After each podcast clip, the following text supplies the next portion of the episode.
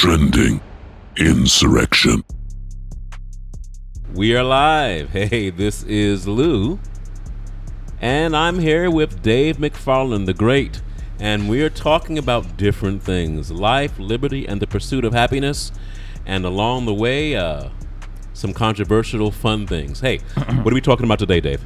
Oh, we're going to talk about a couple things. We're going to talk about the uh, wage gap. We're going to talk about uh, institutional racism, and then we're going to talk a little bit about uh, uh, some events that have occurred in Turkey recently, where a uh, uh, Saudi Arabian journalist was murdered slash killed slash hacked to bits by a bone saw um, by apparently some Saudi Arabian officials. Okay, was I thought that was Russian. No, no, they're Saudi Arabian. Okay, so let's hit that and spend a lot of time with that, and we'll get to the other two mm.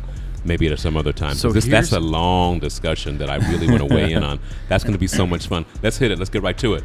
Okay, weigh in. What do you think? Good or bad? Well- tell me- first, first, for those who do not know, tell us what happened because So- I didn't see this. here's the here's the problem. Nobody knows what happened, right? So what happened is a expatriate Saudi Arabian who's living in Turkey went to the Saudi Arabian embassy and did not come out. Okay, go on. There was a team that showed up, um, and they were there for a couple hours.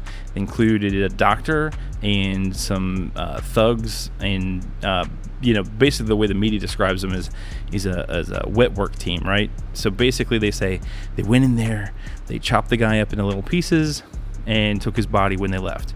Now, here's the thing: nobody really knows what happened, right? I mean, this is this is happening inside of the Saudi Arabian uh, embassy, and nobody really knows. But there are people calling for us to break ties with Saudi Arabia, to stop selling them weapons, uh, you know, whatever whatever um, consequences should be uh, rightfully put forward by a, a regime that does this kind of thing. I think that this is um, to to a certain extent this is happening around the world. Like people need to realize, first of all, that many of the regimes around the world that we deal with are completely wicked. Right? They're evil. They do this kind of thing. Now I don't think it's right. I don't think it's acceptable. At the same time, We do this type of thing. um, well, we we bomb people, but we don't make them disappear with bone saws. And yes, we do. when was the last time we did this? I Oh, mean, wait, wait, wait hold on. When's the last cite time? examples? When's the last time? I can't give you any official examples. You know that we, we do stuff like that. Everybody knows. well, I mean, everybody if you- knows is not really an it's argument. not that uh, we're not arguing. I'm just giving you facts. I don't have to argue that the sun is blue, that the sky is blue, the sun is shines. I know for a fact that everybody involved in the Defense Department, You and know- everybody and, and everybody protecting our liberty. Do you know why you don't have to argue that the sun shines and the sky is blue? Because when I walk outside, I see those things. I have never seen the United States make someone disappear. but you know we do. I don't know that we do. You, ha, ha, oh wow! I- I My am friend, sure- you are a Boy Scout, and I don't understand how you could be so naive in this great uh, to know that you think that we're squeaky clean No, and no, we're- not making any people disappear, and the CIA is just there to hold people's hands and pat them on the back and say, "Be nice to America." Okay. We don't have. So- So, you're saying that we don't have wet work teams, we don't have hired assassins, we don't have hired killers that work for the betterment of this great country. I was in the United States Marine Corps, and we we have snipers. So I mean, I know that we I'm have. talking about no, no, I'm not talking about what you see. I'm talking about what you do not see. So- you do not believe that the CIA that, that we don't. Okay, wow. I'm saying that I. I'm not saying I don't think that they have things that we don't know about, because clearly they do. They have entire programs that have been revealed that we didn't know about previously that are there to spy on us. What I'm saying is that I don't know what they have that I don't know about. Does that make sense? I can. Okay, but I'm not saying it doesn't exist. I'm saying that we can't we take can it as neither a fact. confirm or deny. I understand, and you know what? In all fairness, neither can I. But I know that we that we are not the o- that they are not the only hmm. ones who are doing bad things to their enemies. Well, I mean, and, and we're talking about political enemies here too. Yeah. So we know we know, for instance, in Egypt that this was happening a lot under Mubarak. Yeah. Um, so we know that um, many of the nations that we deal with around the world, take people prisoner when they disagree with the political uh, establishment. Whoever's in charge, whoever, whoever is in power, will put the people who disagree with them in jail. The United States is actually one of the few nations that doesn't practice this. And I think it's the only reason that Hillary Clinton is not currently in jail. Leave Hillary out of this. No, no, no, no. I think I think the reason, the only reason that Hillary Clinton has not gone to jail already for the crimes that she's committed is because we don't want to look like we throw people in jail because they're our political No, opponents. Leave Hillary out of this. She did the She- same things that the men do. Oh, the hell she did. Yes, she did. She- she the did the, things that same she things did- that the men do, and now we're mad because she got caught because she's a girl. the things that she did when men do them, even for beneficial reasons, even, even for good reasons, they go to jail. There have been example after example of men who have um, violated security. I think we even talked about this one time, uh, who go to jail for that. Like there was a guy in Afghanistan who found out that there was a warlord who was working with the Taliban, and he, uh, they found out that he was the, the warlord was going to um, betray the United States and had become a threat. He emailed that information to the men who needed to know it across an unsecure email, and he is currently in jail for that action. In other words, even well meaning good actions have been prosecuted under the the what the Secure What's the Information Act. Okay, so share. Here, let me share this with you. Hillary.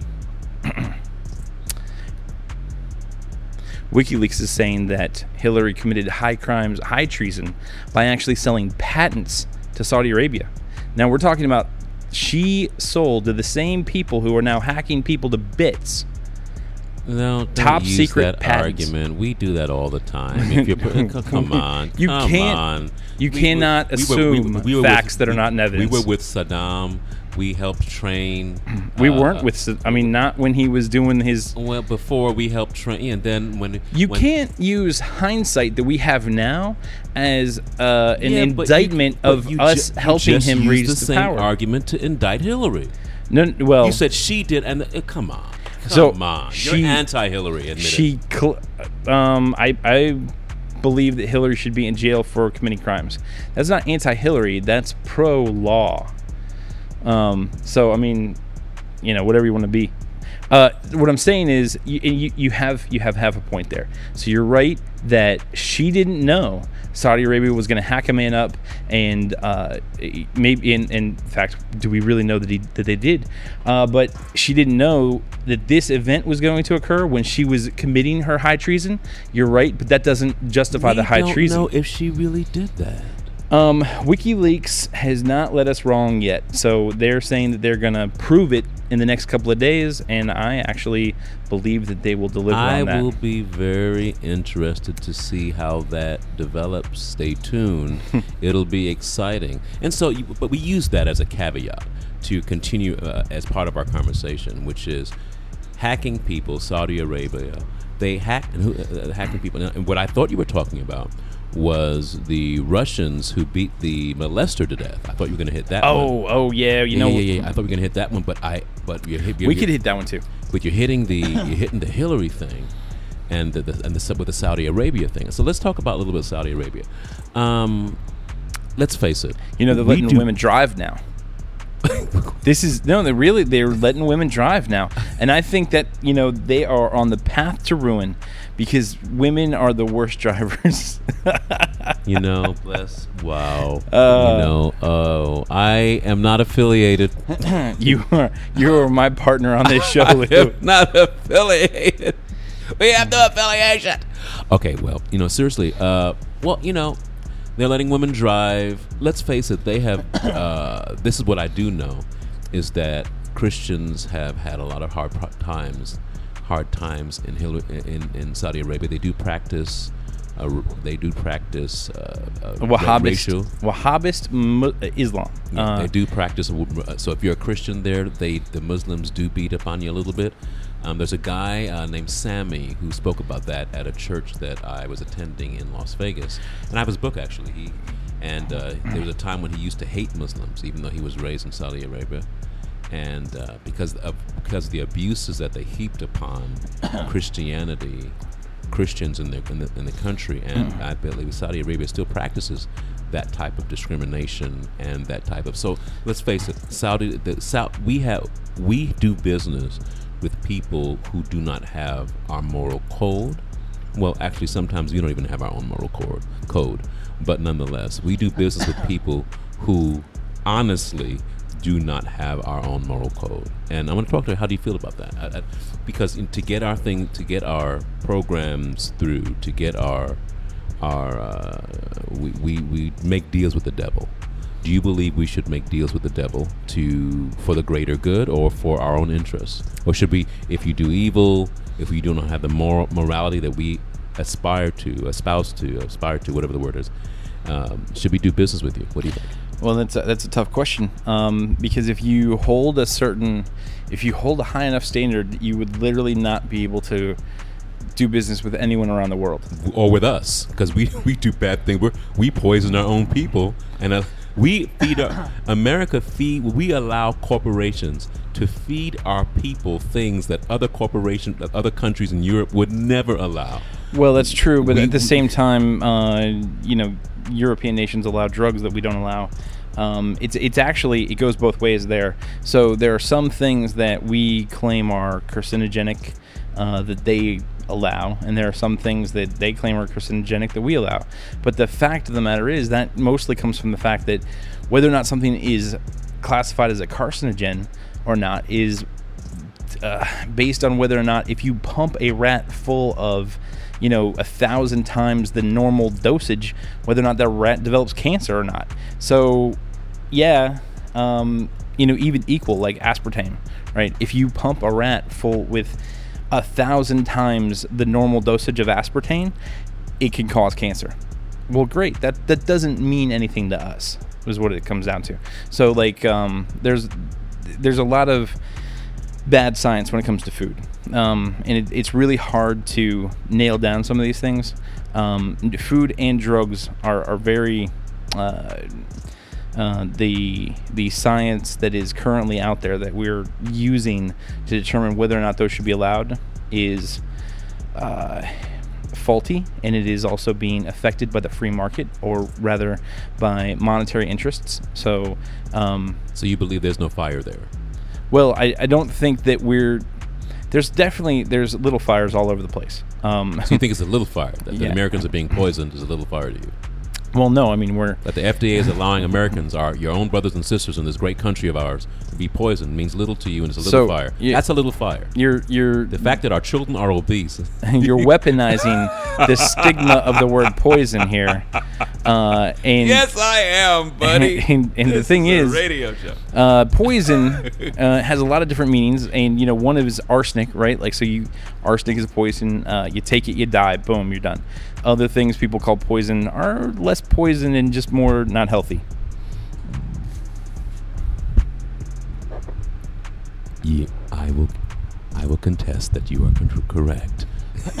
Okay, so um, I I guess really getting back to the question, we're saying, do Should- we should we do business with regimes that don't hold our values? And I think the answer to that really is that we should support regimes that have our values, even if they don't have our interest at heart.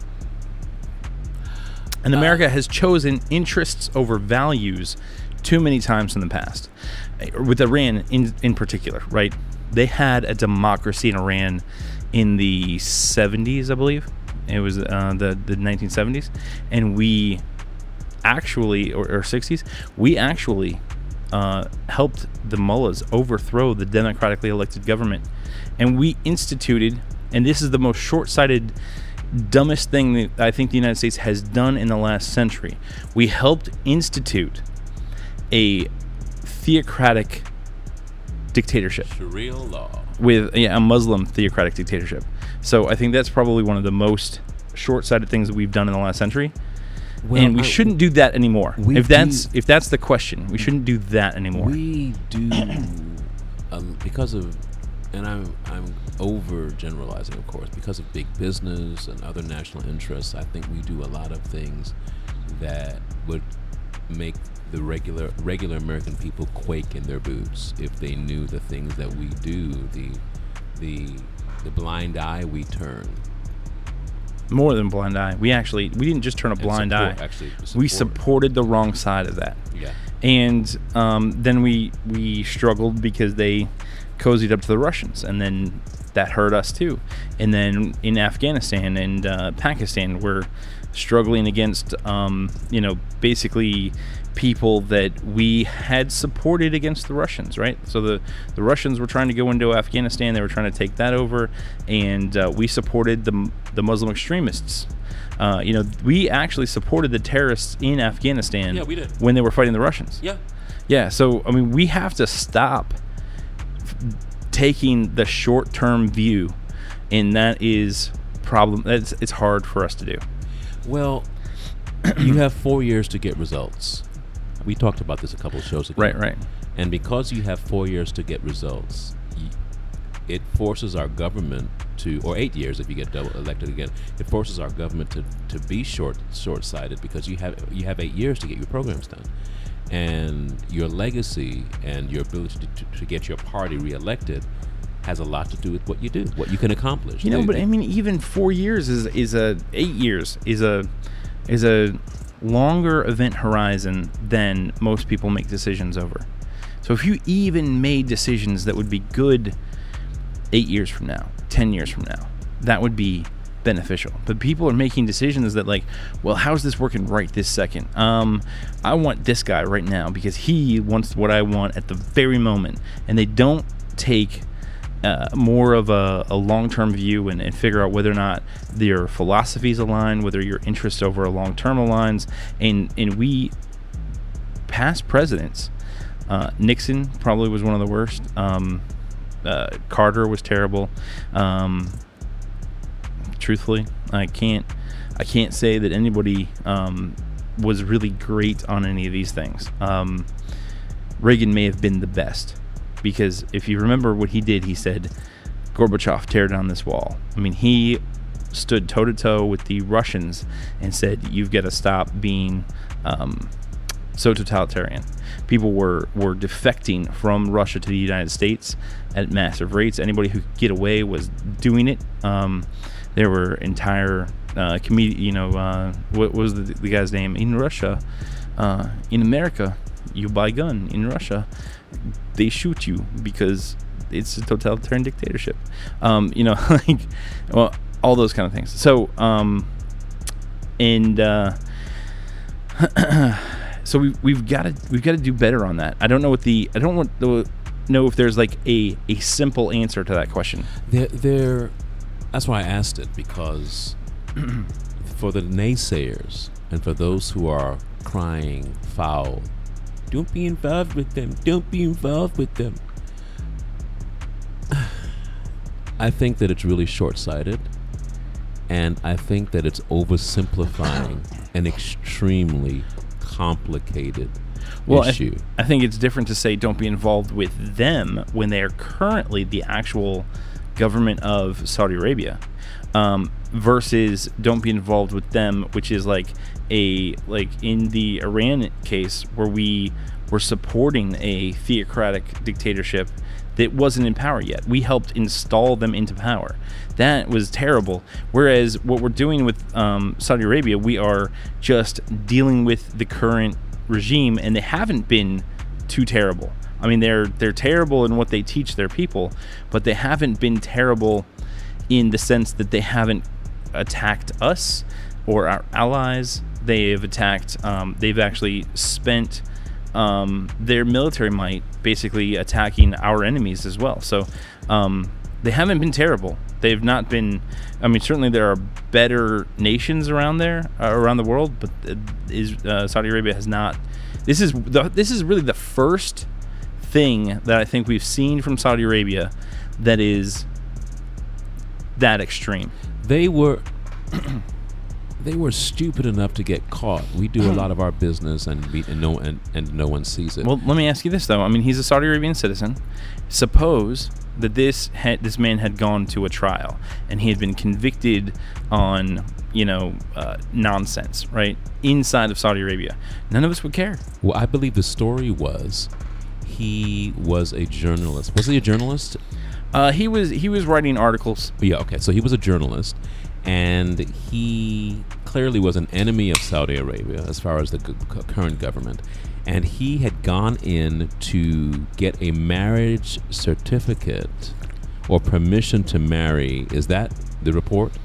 Uh, something like yeah, it was a marriage certificate, and actually, um, that's that's funny because, uh, That's love. I That I mean, that's that itself. I'm going to pause there for a little bit. Now, no, I think that's that is the control that states have over people because we actually think marriage certificates need to be issued by a state, which is ridiculous. So so let me share with you, share this with you. That's I want to talk about that. Let's well, I want to talk about this. Let's talk about the human the human element here. He is he is he knows that he is an enemy of Saudi Arabia. He knows this. He knows that he is not or at least he is not popular. And yet he wants to get married. So Why can't he just? he puts in life exactly he puts in li- his life in jeopardy by walking into the embassy and i have to wonder was that a setup somehow was because it Do you think it that his his mm, fiance might have been pl- working might have been a plant yeah I, I think that I don't think so. I think so, man. Because because and if I loved my spouse and I and I knew that they were an enemy of the state for whatever reason, mm-hmm. I would never say, you know what? I'd like to get mm. married. I want to get married. Um, you know, honey, you need to go down to the when I know that they probably do not like you The Mexican embassy. yeah, whatever, whatever embassy, whatever embassy that, they don't like, even the American, embassy. it doesn't matter. I mean, they don't like you. So why are you going to go down there and put yourself on their radar just? And I'm I'm for marriage, but just to get married. That story seems implausible that an enemy of the state would do something so foolish. I think there's more that we haven't uncovered. Well, um, I don't think he knew that this was going to happen. How could he not know? He's an enemy of the state. Oh, he didn't realize what kind of an enemy of the state he was. I, I don't understand. In other words, if you. So, Saudi Arabia is not known for its technological sophistication. So, he might have thought that he could just walk into the embassy and ask for paperwork. They would look at his paperwork and not cross reference this paperwork against an electronic system. There must have been a, cro- an electronic cross reference that was done at some point when he walked in there. That and and again, we don't know what happened, but I'm saying that it's likely that he got flagged somehow by an electronic system rather than by a paper system. Okay, so in the day of in the days of the internet, let me tell tell a little story about how I think that might have happened. and why I think it just doesn't make sense to me. What did he did he he clearly wasn't what was he in Saudi Arabia when this happened? No, he was in Turkey. There you go. He's going to the Saudi Arabian embassy. There you go. So he's in another country. Mhm. So the story is I'm in love. I love you. Let's get married. He's in Turkey. He goes into Saudi soil. Do you believe that he was ignorant in thinking that Saudi Ara- Saudi Arabian soil in Turkey that, that he would be protected because he's in Turkey? Maybe, perhaps. Well, I I'm- I do story- think I mean, what- I'm, um, I'm trying to create a narrative here.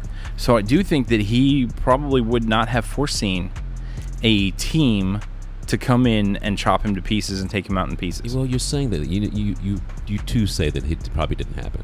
Well, no, I'm not saying it probably. Actually, that's That not what I said. proof I'm saying that we don't really know what happened. That's the claim, right? So the claim is that he was um, like literally chopped to pieces over the course of six hours, and then and actually, uh, some people say that he was still alive for the majority of this. Oh, see, wait, wait, wait, wait, wait. See, that's my question. All of that is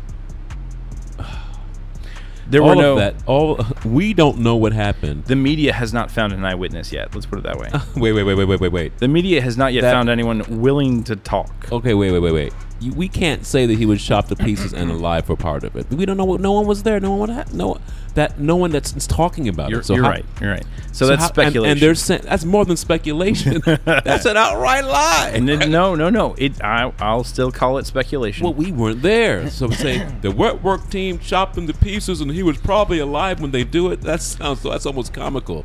Not that I don't believe it happens, but for us to say it happens when we weren't there, is well, now, crazy. now you're flipping and taking my position, man.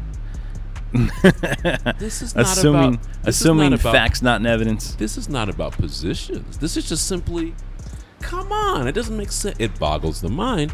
I listen. I know that they probably killed the dude if they didn't like him. We're, we're trying to figure out what, what was going through his mind, right? So what was what I'm saying is that he didn't expect whatever happened, because if he did, there's no way he would have gone in there. or maybe they threatened him to do so. Maybe No, there was, no, Maybe they threatened I a member of his family. Maybe there was some reason. If you don't come in, this is going to happen to you. So come in, and uh, you're going to die. But will but your family will be safe. I mean, who does he still have family in Saudi Arabia?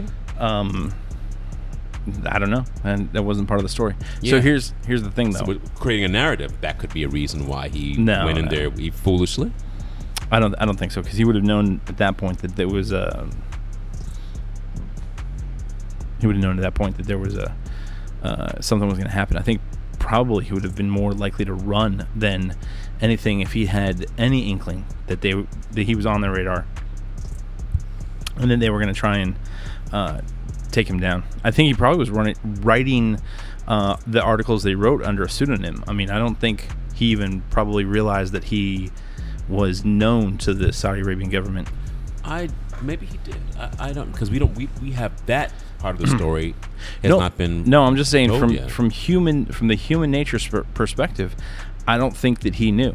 Uh, in other words, if you knew that you were that walking through a door would lead to your death, would you walk through that door? if I was forced if I were forced to perhaps Well, there would there would have to be some particularly uh, egregious force. So, and, and the thing is, there we have no evidence. Okay, so let me let me ask you this: Would you have done it without saying a word to anyone? In other words, he didn't say anything to anyone that would have given them the impression that he thought that he was in danger. He just walked in, and he never walked out. if you tell anyone will hurt your family Well, so here's the thing. If anybody ever makes that kind of, uh, I wouldn't cooperate. I would not cooperate with people who made that kind of threat. you are very wise but and perhaps that would work out but I mean, no, uh, perhaps they would kill my family, but I would go after them and kill every single one of them as well. I mean, at some point, those people would regret having done what they did. Um, I, I don't know. I don't know how else to say it, but I mean, the I would not voluntarily kill myself uh, in order to satisfy evil men. I would. I would do. I would instead oppose them and try to take them out. That's my. That's how I would act. I I, can res- as a marine hoorah i can ex- not that i am a marine as a marine i would expect nothing less we do not negotiate with terrorists That's We- right. we destroy them okay so but he- clearly he's not a marine clearly he he's just a journalist Right, but I don't think I, I, I don't see any exactly. So he's not even brave enough to walk through that door, knowing that it's going to be lead to his death. I think he would run. I think maybe he's forced. I, I, I just believe because Turkey is not the friendliest of countries anyway. So it's not as if he was in a place like England or or another or a or a soft country when it comes to that type of thing.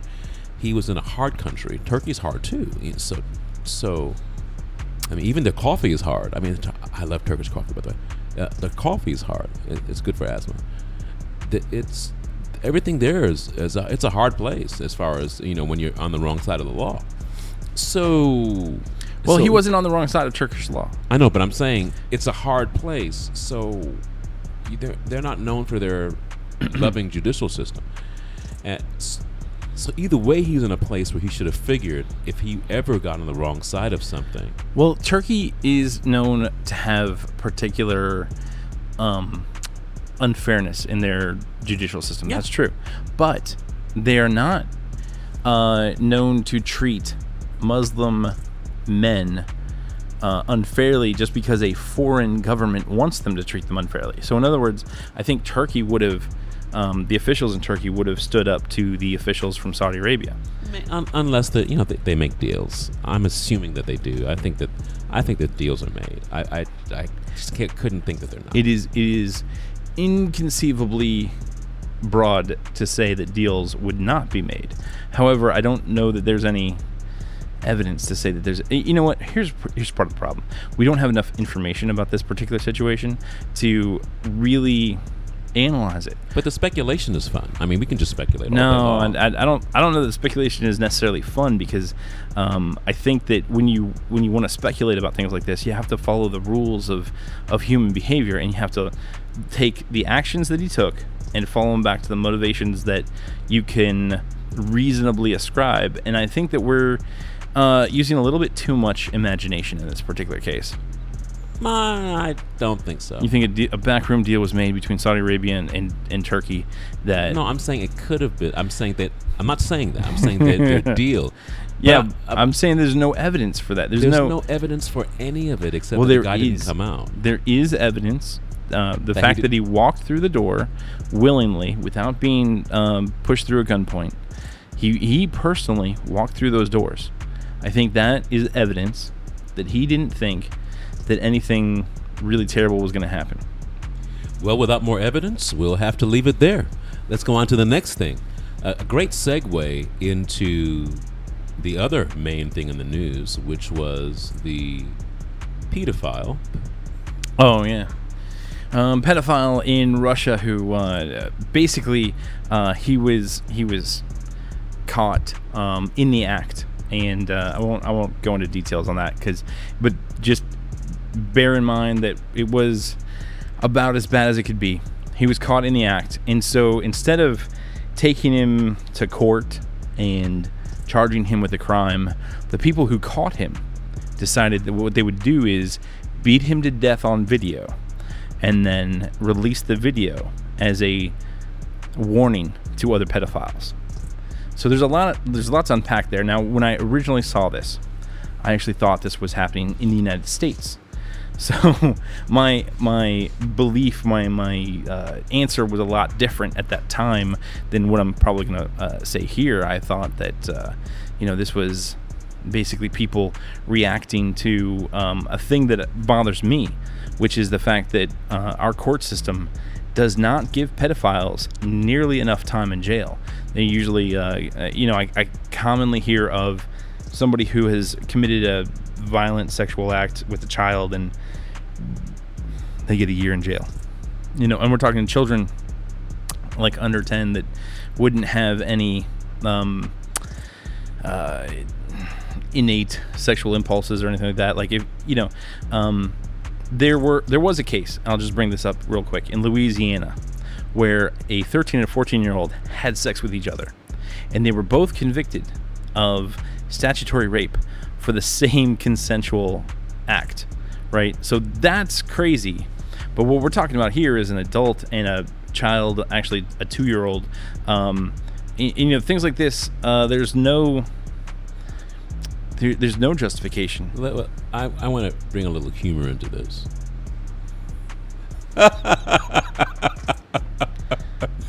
Wait a second. I'm 13. You're 14. By the way, according to the Bible, I believe Mary might have been 13 or 14 when she was married to Joseph. So the Bible doesn't actually say how old Mary was, But but she might have been. extra biblical texts. That's why I said might have been. extra biblical texts say uh, that she was 16. Mm, 13 or 14. Well, uh, so actually, You're a man in uh, you're a man and a woman in their system at 12. No, no, no, no. Uh, men are men at 13. 12. And that's when you do the mitzvah or the, the bar mitzvah. But you're men at 12, you do the bar mitzvah at 13. But, but yeah, you do a bar mitzvah. Well, I can't even say if that's 13. I've always heard 12. Uh, n- well, it's it's 13, and women are not women until 16. So, in other words, that's the that's the Jewish tradition. You wanna you wanna find some random uh, Google search that You're not right about everything, but sorry. uh, you know I'm looking it up. you can look it up, but I'm just saying if you find something that contradicts me, it's wrong. And I don't care. I don't care. You know what? In this well particular said. case, in this particular case, Well said. because and and here's the reason why is because this is actually something that I studied heavily uh, in my 20s, right? So uh, philosophy, ancient texts, Judaism, um, and there are sects that believe in you know various things, but the general consensus that I got was According to. Jewish law, when Jewish boys become 13 years old, they become accountable for their actions and become a bar mitzvah. A girl becomes bat mitzvah at the age of 12, like I said, according to the Orthodox and conservative Jews, and at the age of 13, according to Reform Jews. So for women, which I said 12, 13, um, I was right. 12 or 13, depending on who you are. And then for men, you were correct. So we're both right on this one. Well done. both Okay. right, both wrong. Um, so I am a little, I'm, I'm a little skeptical of this, right? So uh, the uh, what you call it? That women are not supposed to be getting married at uh, 12 or 13 in in the Jewish tradition. Well- I, I'm under the impression that they wait till 16. Well, let me share share this with you. That, that I don't know much about. Now, I will share this with you, and we, I want to let's let's hit this real quickly. Adolescence was created to keep those in power in the European in the European system of of, of, of uh, European hierarchy for kings and to keep them in, uh, keep the the parents in power longer. So they created adolescence. This is a new phenomenon that was created. I forget when it was created, but there, it, there was no such thing as adolescence before. You were a child, then you were a man or you were a child then you were a woman. And so this is ad- adolescence, adolescence is a new thing for maybe 500, 400 years old. So so let's go back 13 and 14 years old and they put them in jail for sleeping together not Uh, counseling sleeping together for mutual statutory rape Yeah. Wow. Yes. Wow. What state was this? Uh, Louisiana, I believe. It was overturned though by the Louisiana Supreme Court. You think? what idiot judge passed that? Well, in the, hmm, it's hard what, to say. What idiot judge That was the- that? that was what idiot legislature passed it. That's the question.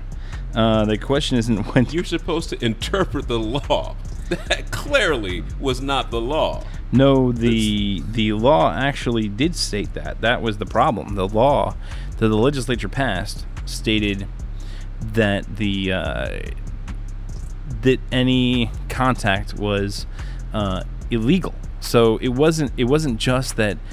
Um, it, it went a little bit further apparently than than other, it's been a while since I looked at it, but it went a little bit further than most statutory rape laws that just say that uh, you can't consent to sex with an older person. It was just you cannot do this. Period.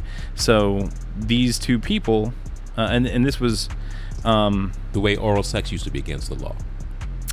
uh, sure, but I mean, do you have somebody in there watching you when you do do stuff? I mean, Well, clearly they did because they got busted and well, no, in they jail. One of them, one of them got pregnant, and they figured that out. So that's how that Oh, whole. okay, that's how that happened. So they weren't they weren't caught in the act.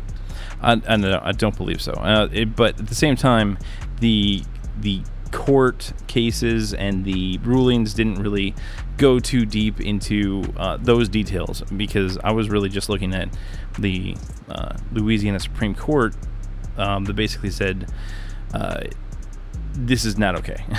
you can't you, can't, do this. You can't do that. That's Right. wrong. I, I, you know, I, I have to. And and I gotta say this is this is one that I didn't study too in depth because it was one of those um, you know kind of one offs. Uh, I've not seen any other state do something like this, and uh, th- these were the only two people apparently prosecuted in this manner under that particular law. wow, wow, that is that's something. You could argue uh, prosecutorial discretion was not utilized the way that it should be, but at the same time, when you pass a law, I, I, I take a dim view of prosecutorial discretion. The idea that the prosecutor should be able to decide whether or not he's going to prosecute when what you've done is technically against the law. So what legislatures need to do is they need to pass laws that actually are closer to the truth. And well, here's the thing: like we we don't understand. Like law is not supposed to cover every moral activity, right? So uh, that you can you should it's it, illegality is supposed to be a high standard. So what should happen is there should be immoral activity that you can engage in that's not illegal, right? And most people would not engage in that immoral activity, but some people might, um, or there'd be situations wherein you would. But illegality needs to be extremely detrimental to society. So, like for instance. uh, I don't like that you are growing roses in your backyard. So now I'm going to pass a law against rose gardens. That- I beg your pardon. That's- I never promised you a rose garden. Yeah. Well, you're not getting a pardon for this, Betty. You're going to jail. Um, th- this In is the- jail. right. So my point is, um, and, and this is analogous, of course, to marijuana laws, right? So people are like, oh, well, we don't like. I knew you were going there. Yeah, you know, of course I was. Um, basically, whenever I talk about outlawing plants, I'm talking about marijuana. Now, uh, I don't, I don't like marijuana. I don't smoke it. I don't use it. I don't do anything with it. But it's You're the, high right now, aren't you? the I am not. I do. um, From the smell of you, I say it was the Chiva talking. no, no. So, but my point is that if if I'm gonna look at uh, uh, like thi- this is an exemplar of what's wrong with our laws, right? This is the the number one thing that we have that is is problematic. We have outlawed a plant. We have outlawed part of nature. We have taken a thing that God created and said it is not good. I don't know how many other ways I can say this. Well, like, see, there you go. I mean, some not every plant should be no, consumed. no. I would I would say every single plant should be legal. no, Legal. no, Absolutely. No, you can do some things with plants that are really bad. Well, I'm not saying that you can't do things with plants that are really bad. However, doing bad things should be where you actually draw the legality line, right? What are you talking about? You're talking about poison? Like you take some ricin and uh, or, or resin, um, cook it down and, and poison somebody with it. Yeah, that should be illegal. But the castor plant itself shouldn't be. I was watching a movie, and it bothers me that I do not remember the name. And it it talked about a society that had legalized drug use, and where corporations were now actually creating designer drugs, and it created it created a whole underclass because of drug use. Very interesting movie. I forget the name of it. I would love to, to love to uh, have you watch it and give me your thoughts because it took it took the legalization of controlled substances to the extreme and it made it it showed it showed the possible outcome when you made everything that you could create legal. And and because that from plants or otherwise. So Well, I let thought me- that was interesting. So first of all, yeah, um, I said plants should be legal, right? I didn't say that necessarily that everything should be legal, but well, I'm saying- I'm secondly, saying, it t- I'm, I'm saying it took it to it. I'm not saying you said that, but I'm Right. saying it took it to its extreme. Well, but that's not necessarily its extreme. In other words, the extreme of plants being legal isn't um, designer drugs being legal. You know what I'm saying? In, in other words, if we draw the line at plants and say you cannot outlaw plants anymore, then that doesn't necessarily lead to what you're talking about. Now, let me ask you this: Are you familiar with Are you familiar with the Tenth Amendment? You know what the Tenth Amendment says? of the Constitution of the United States. Tell me what it does. It says. So the Tenth Amendment basically says that any power that is not specifically granted to the federal government within this body of this Constitution is prohibited from it and reserved to the states and to the people respectively. Go on. So now the question is where in the Constitution does the federal government have the authority to outlaw plants? Well, you see, back to my statement. When you do not have inal- inalienable rights, and you grant your inalienable rights not given by God, but by given by the government and given by the state, that which the state grants, the state can take away. And as we are beginning to shift from a God God given inalienable rights to state given or government given inalienable rights, or government government given rights, forgive me, these things happen. Suddenly, the amendments mean nothing because the state has rights to, e- for our protection. The state has rights to now go against our own amendments. And so, and no one says a word because we are not taught that in school any longer. Well, in the in in certain schools we're taught that, but not in the common everyday schools. We don't teach civics teach civics anymore, and so there's a lack of knowledge for these very for these fundamental truths that every American should be governed by, and and so these things happen, and our rights are being slowly eroded to the backdrop of thunderous applause. And who would have thought? Thought. and no one says a word, and no one is worried. Well, I am saying a word right now, and I'm I'm kind of worried. Preach, brother. So, um, and, and a lot of people actually have um, brought this forward. So, in, in for for instance, um, you know, you you pointed out that if the state has the right to, if the state is granting our rights, then they can take them away, and I would agree with you on that. That's why it's very important to keep in mind that the state did not give us a damn thing. That God. Uh, imbued upon all men these inalienable rights. So it's very important to keep that in mind. Um, I would um, point out that the Tenth Amendment um, is uh, problematic for people who want to um, control substances, and it was when they wanted to start this back in 1937. Right, that's when the original Marijuana Tax Act was passed. The argument that was being made was, "Hey, wait a minute." Don't you remember this prohibition thing we just had? We just came out of this. Um, we had like I think it was the uh, the 18th Amendment and then the 22nd Amendment. We just we just passed an amendment to outlaw alcohol. If the federal government could control substances, we wouldn't have had to pass an amendment to outlaw alcohol, right? We would never have had to have an amendment to do prohibition. So that was what they were saying. They're saying, "Hey, we can't do this."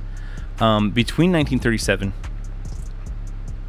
and when in 19 i think it was like 62 that the controlled substances act was passed. Basically the court was stacked with people who didn't care about the constitution anymore.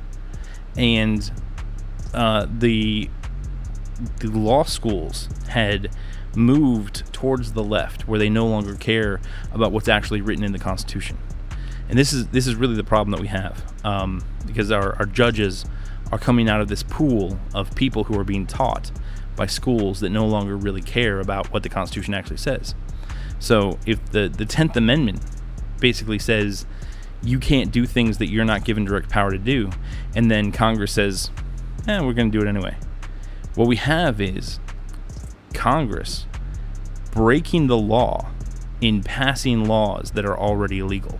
Like at the time that they're passed, they're illegal because they violate the Constitution.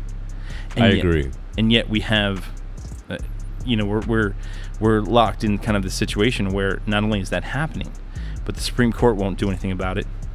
Congress doesn't have the kind of the ability to act ad- agilely um, in that particular arena, right? So like they don't really go back and repeal laws. I don't think they. Uh, well, I don't believe. I don't really believe that that freedom and liberty are really the the uh, on the minds of The uh, guiding principles of Congress. on the, on the minds of all of those in power because I'm assuming they're looking for cattle. They're looking for chattel, whatever you call it, cattle, for for a controllable populace in case things go wrong, so that they can, so that so that whoever it is can control. That's why our freedoms, our privacies are slowly being eroded, and I believe it's by design. I believe I believe that that what they're looking for is a controllable and docile population. It's it's interesting. Um, I think that you, some people might be that way.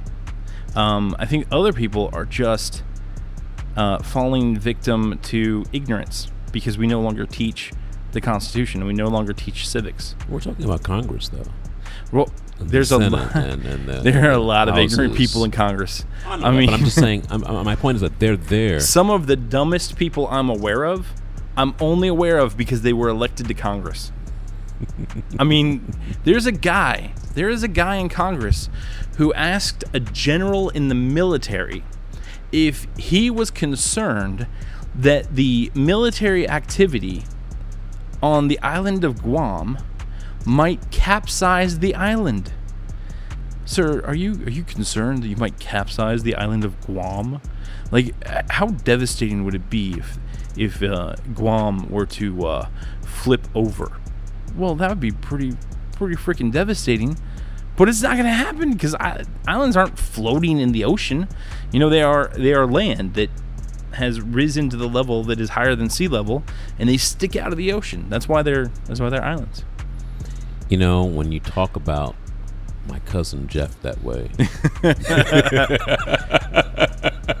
no, no, no. We're not, I am not affiliated with with. Okay, well, uh, wow. Okay, that that does that is startling. I have to say that's really startling. Uh, that's really this is really disappointing.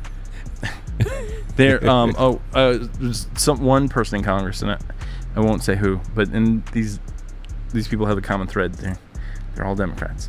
Um, the the one person. Wow, I can't let that pass. There Congress, are no, idiots. you can bring. on- you can. I didn't say. There are idiots on both sides of the fence. I'm- all three sides, and then independent and four, No, and the libertarians. But before you before you go crazy, I, I didn't want to. I didn't mean to say that there aren't dumb Republicans. I just meant to say that the people I'm about to talk about are all Democrats. conveniently so. I mean, Oh, you know. Wow. Well, there's you know uh, you can you can talk about uh, uh, what was her name uh, the the vice presidential candidate that was uh, who was it uh, McCain's vice presidential. Oh, I wouldn't go that far. I mean, there's so many. Uh, There, she said, idiots uh, everywhere. She said uh, you know that um, basically Africa was a nation. Um, I don't know that's one of your pet peeves. Oh, that's one of my pet peeves, sir. If you ever want to hear me talk about Africa as an indig- indigenous, in fact, you know what? I'm just going to give you a quickly. You, why is it that on television, when you see Africa, you never see an African city? What? why is it that on television? Well, I think I think You- that's not you true. see Africa, no, you never see an African You city. do see African cities, but you just assume they're not Africa because it's the city. uh, no, see, It's a it's a confirmation bias, sir. See, no, I believe when they show Africa, they rarely ever show cities. They always show some guy in a skirt and some bare-breasted woman jumping around, going yeah, ah, la, ba," some foolishness, and and you know, and and and it's like showing our hillbillies in the Adrock uh, uh, in the Ad- Adirondack Mountains. Uh, um, uh, uh, showing our hillbill- hillbillies and saying that is synonymous with our cult, with our with a whole country of culture, whole country of culture. It's just the craziest thing Yeah. that that we Yeah. do. Anyway, that, that's neither here nor there. Let's go back to what we're talking about. So yeah, I've, I've recently actually seen um, I- I've actually seen some um, discussion of the continent of Africa in various countries on the continent where they have shown uh, cities. Now in in one I can't remember what the nation was, but there was a really nice city. Um, and it was uh, I saw this on the internet. And then uh, speaking of South Africa, there's actually some really kind of scary things going on there at the moment. Oh, wow. But they are showing the cities and they're showing uh, the you know the legislative events, and they're showing the the guy who I guess he's the um, uh, I think they have a parliamentary system, so I think he's the prime minister currently of South Africa.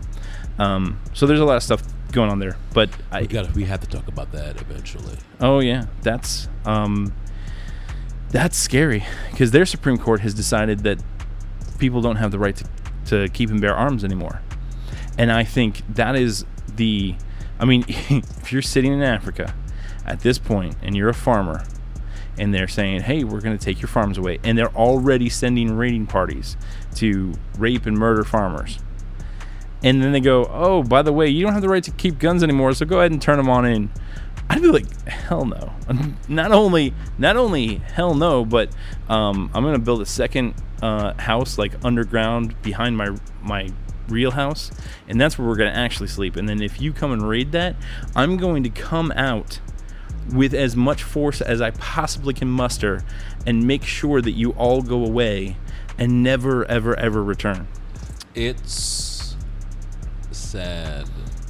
The the words escape me Mm-hmm.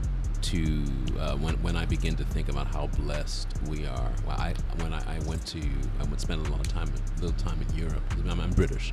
I spent but I, when I went back to England to visit, went to France, I went to uh, where did I go? I went to Israel, went to Jordan, and a few other places.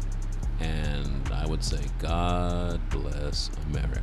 There is no country like this. This is, we are a blessed nation and a blessed people. We are very fortunate to live in this country. This is the greatest nation in the world. And we need to not screw it up. we need to not screw it The up. The only people, agreement. yeah, the only people that can screw up the United States are Americans, and Yeah. we're working our butts off at it. It's. I think back to the human nature we were talking about. I, I think it's just human nature. I, I believe that that that's just human nature. We we're working things out. I will say these three words: Our economy is in trouble, and uh, it will always be in trouble until we get rid of the national debt. And I don't believe we ever will. And I hate to be that way, but whatever it was down that that our friend down the road, who had I think been through more than three or four sitting presidents, I believe was Greenspan, and he quit, and uh, wasn't fired, wasn't let go. Whatever he saw down the pike, he quit. And I wanted to say, I say that when people talk about politics, when they talk about different parties, I say Well- whatever is happening, something Greenspan saw the line, saw down the line, caused him to quit. He was in charge of the Fed, and so I. Mm. How old was he? I do not remember. He was old. I know, but he. Was So I mean, it's not necessarily like He, he saw some structural- It didn't say he retired. It said he. It didn't say Greenspan is now retiring. God bless Greenspan. He's served this country admirably over the years. That's not what I heard. You got. I, I haven't researched it, by the way. This is just tongue in cheek for the most part. I, but I believe I said Greenspan quit. That's what I, I remember the headline. He quit. Not that he retired. It was time. He was coming of age, and he needed to go relax and spend time with his family. It said, I believe it said he quit. But double check that. Check my facts. I haven't. I've have not done a fact check on this. And as we speak, David is looking it up. I don't know if he left for familial reasons, as you're saying. Was he old? Did he need to retire? Well, uh, I'm, I'm, I'm actually, it, it auto corrected to Greenspan quotes, which uh, is not what I was looking for. Okay, so moving while he's looking for that to see if my facts are correct. I, I believe that our economy is in jeopardy. We we owe. I was watching a television show and it talked about, and in this television show, I've mentioned this before. It said that uh, the, the the Secretary of State was threatening, was sorry, was questioning China in regards to doing something to destabilize the American government. And the Chinese uh, ambassador said, Madam Secretary, we are we're China. We play the long game. When we come after you, we'll just repossess you. and I thought that was really interesting. You know, um, there's no need for these nations to attack us. They just buy all buy us out. we own we we, we own uh, a lot of our debt is owned by the World Bank, by other countries. We are in debt to the World Bank, and we never see who these people are. So let me let me say this um, about Greenspan. He left office in 2006. Yes. Uh, in 2008, there was the major uh, economic crash. Yep. So um, he, at that point, admitted that he was wrong on various regulation uh, advice that he had given Congress and, and presidents over the, the previous years. Um, if if he had foresight, I don't believe that it spanned more than two years. So, in other words, I don't think he could predict outcomes more than two years ahead of time. And I also don't think that he could predict the 2008 events because he didn't know they were coming. He- Well, I, I, he didn't know enough to, to advise people to avoid them. So I don't think that that. Um, Well, let me share this with you. When you run the way we are running the government, no country, no no business could run this way. Where we're where we're that's true. uh, so and so, you don't need anything else but that. So it, it is true that the debt is a, is a rather large issue, right? And it's a large issue because we bring in somewhere between uh, 3.5 and 4.25 trillion dollars into the federal uh, coffers every year, and yet we spend somewhere between uh, more than that. Whatever we whatever we bring in, we spend at least a trillion dollars a year more than that at the moment, and our national debt has ballooned to over 20 trillion. It's like 21, somewhere between 21 and 22 now. Uh, trillion dollars.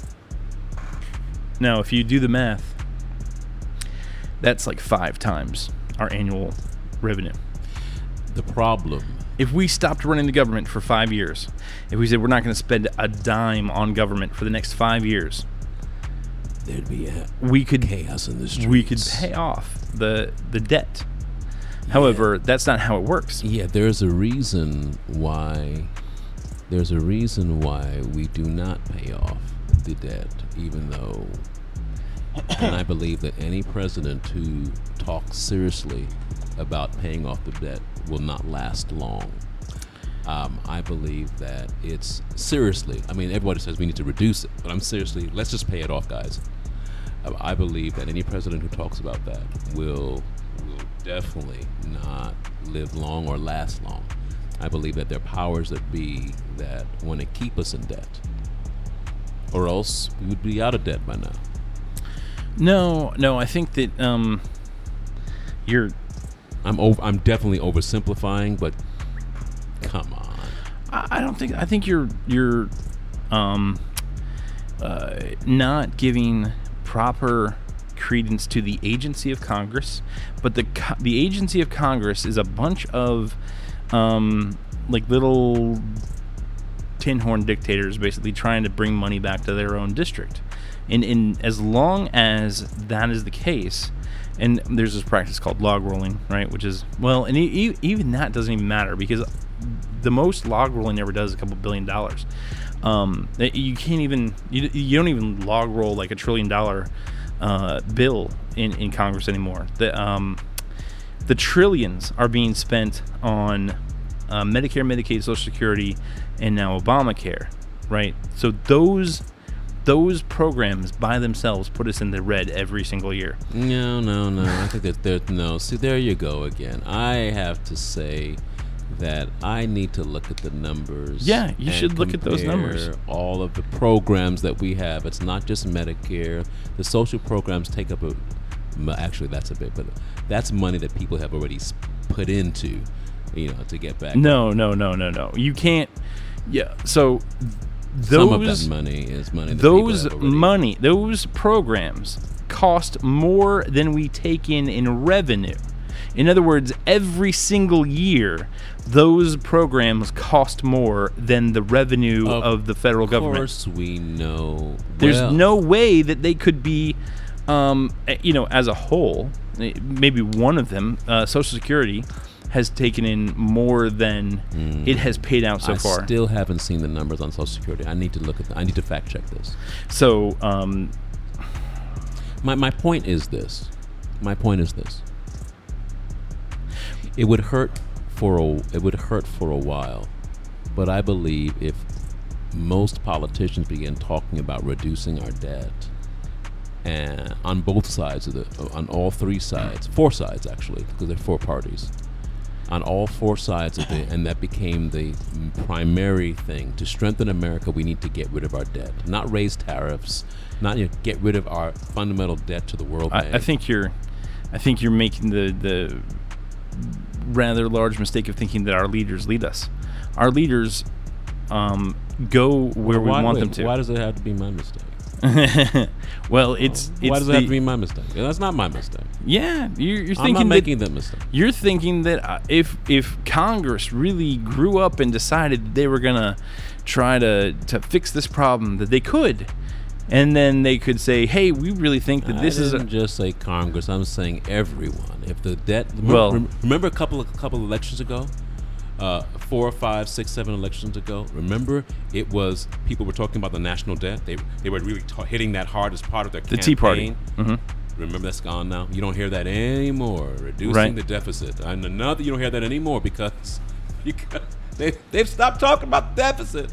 Talk about other things. Yeah, not the well, deficit anymore. And That's think- true um, to a to a large extent, and the uh, there are very few of those um, people who get elected uh, still in office. In other words, um, what happened was we were very excited about that for a very short period of time, and we need to be more excited about that long term. But uh, the people who went there, when they got into office, they did not do the things that it takes to get reelected, and that is they did not play ball with the special interests. They did not raise money the way that they um, they need to uh, in order to run effective reelection campaigns. So two years after those people got in, many of them were out. Four years after they got in, even more people, uh, more of them were out, and so forth and so on. So that that movement. Um, didn't have the staying power that it needed because they were the, the people who got elected acted contrary to what is beneficial for an elected official to do. So here's the thing we had, for a moment, a brief moment in time, some congressmen who were actually acting in the best interest of the people instead of their own best interest. And they brief. They got punished for it. Well, yeah, it's it's not it's not sexy in the marketing sense. Well, it's not effective in the political sense, unfortunately. So I'm not sure exactly how. And it, here's the thing, right? Congress controls the purse strings. So how do we get people in Congress who want to cut the budget when that is counterproductive to them getting reelected? Their their constituents need money.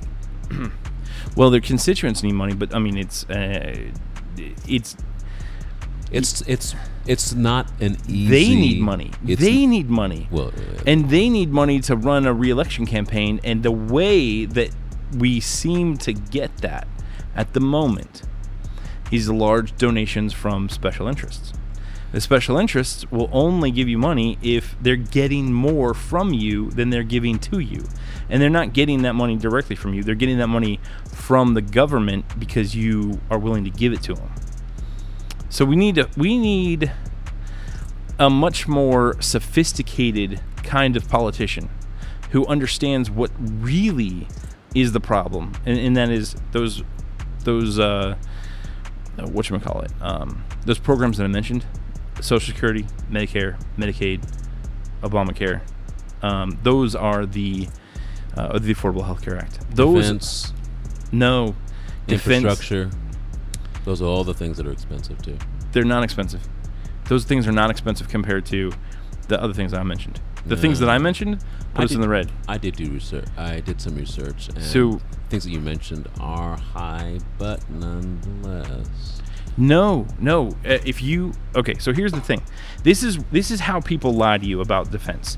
They will say def- we spend trillions of dollars on wars in Iraq, right? And they will put out how much money we've spent on these wars.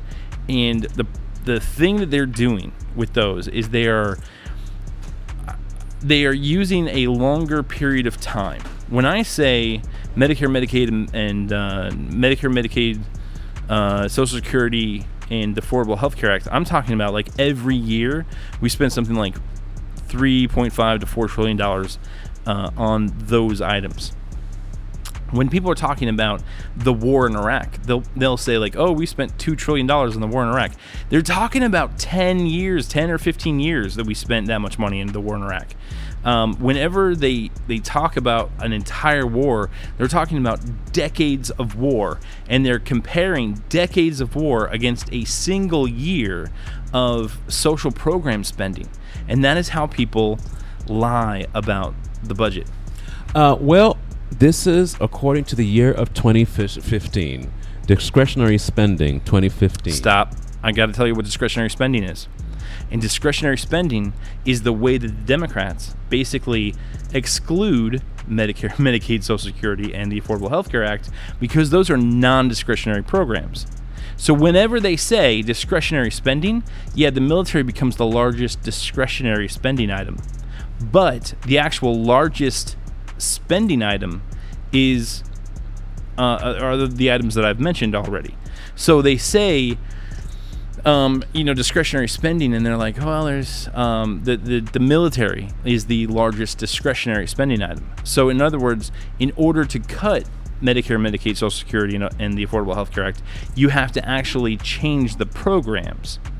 And in order to change those programs, you're going to upset a lot of people. Those are what they call entitlements, right? And that's why it is is becoming very difficult to um, politically to to cut those programs because so many people are now getting that money. It is the same problem that Venezuela had.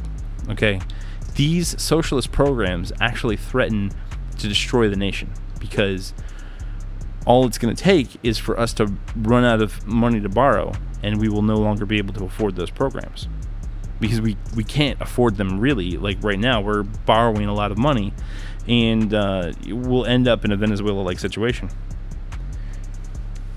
Okay, now according to the USA Today, Mm-hmm. uh, every other program, public broadcasting, NASA, national parks, foreign aid, and everything else adds up to the remaining 6% of the federal budget. Here's how each major spending area breaks down 24% Social Security, 15% Medicare, 15% defense, 13% health, uh, 13% income security, 6% net interest, 5% veterans benefits, 6% other, 3% education. So did you did you notice that defense was actually a very small piece there?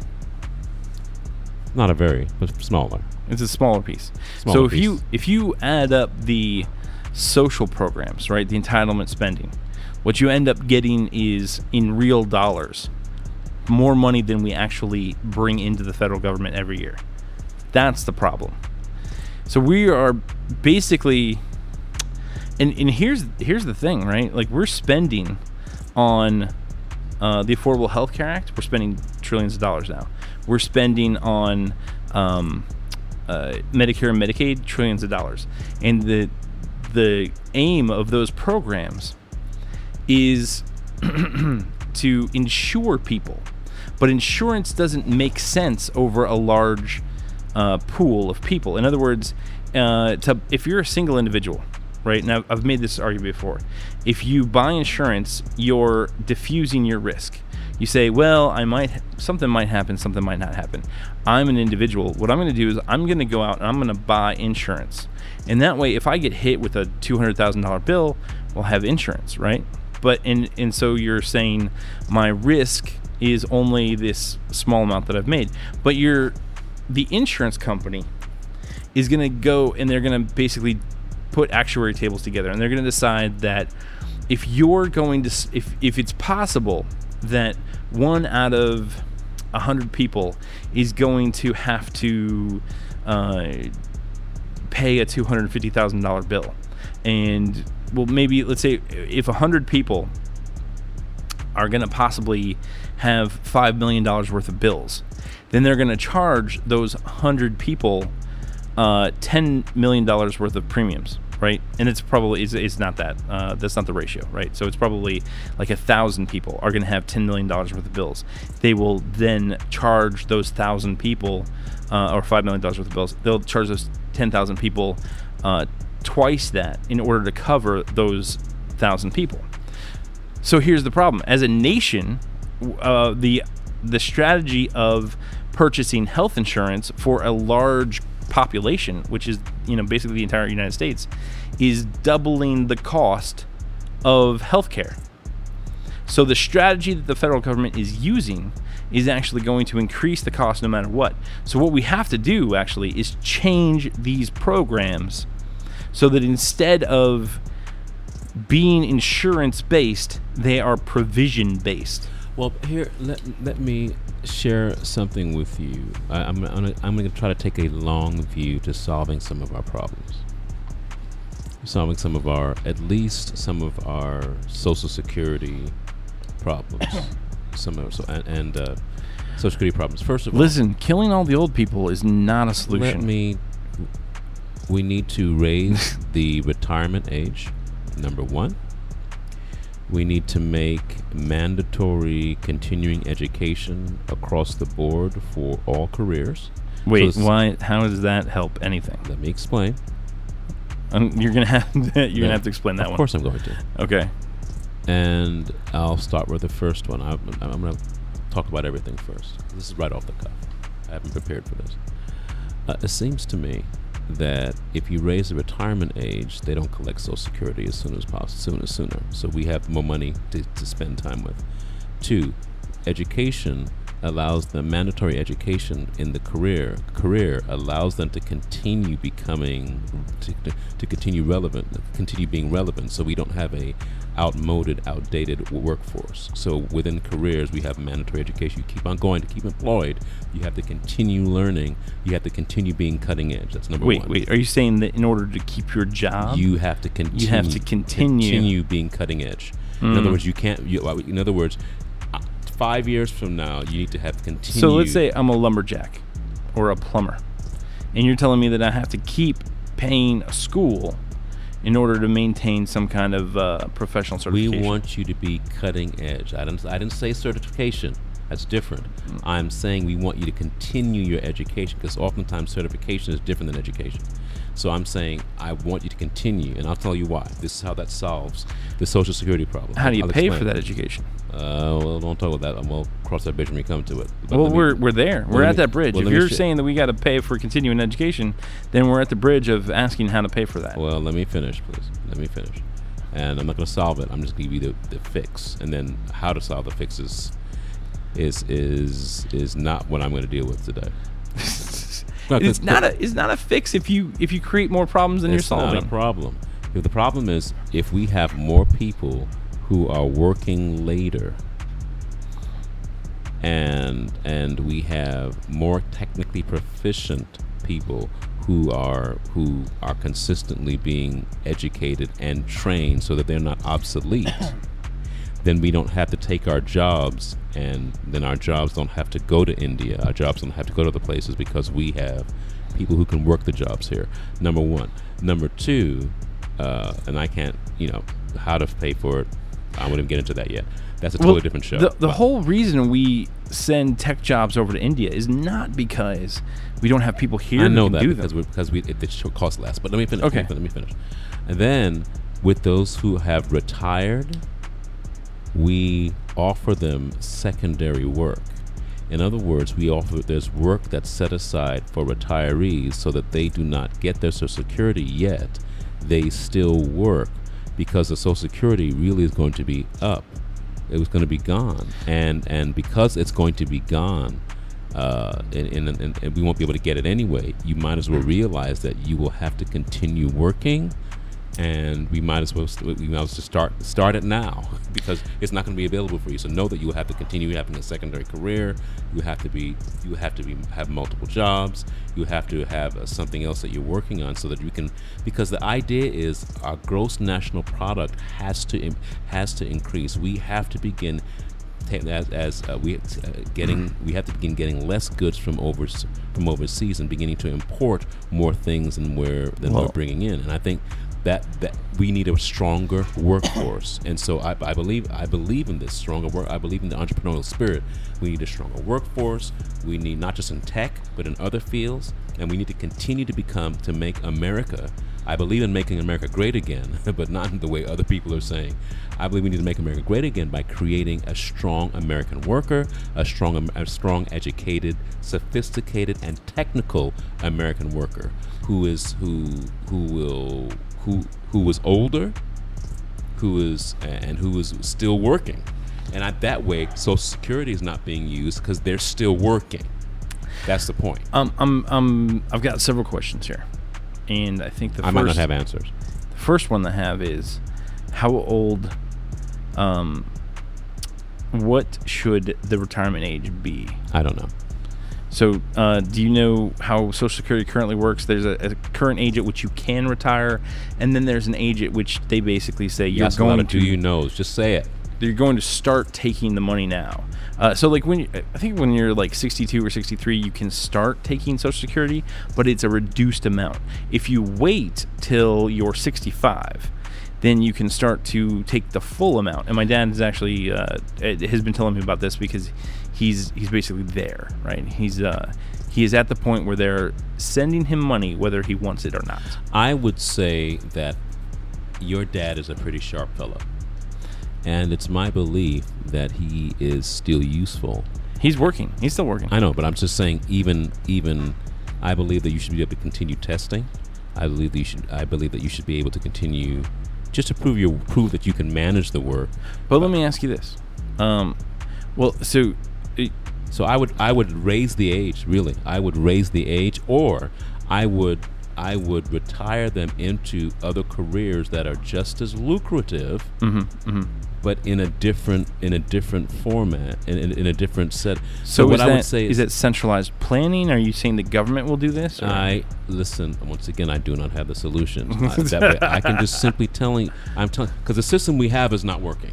And what I'm saying is, and I can't. I don't know who would pay for it. Maybe the corporations would pay for it. well, the Maybe- problem right now is that we don't know who will pay for it. Well, hear me carefully. Um, the book that I'm writing in regards to the to- uh, avoiding the toxic workplace, one of the things I talk about is um, is is educate educating the employees. At the corporations pay part of their profit to continually educate their employees, so their employees are always cutting edge.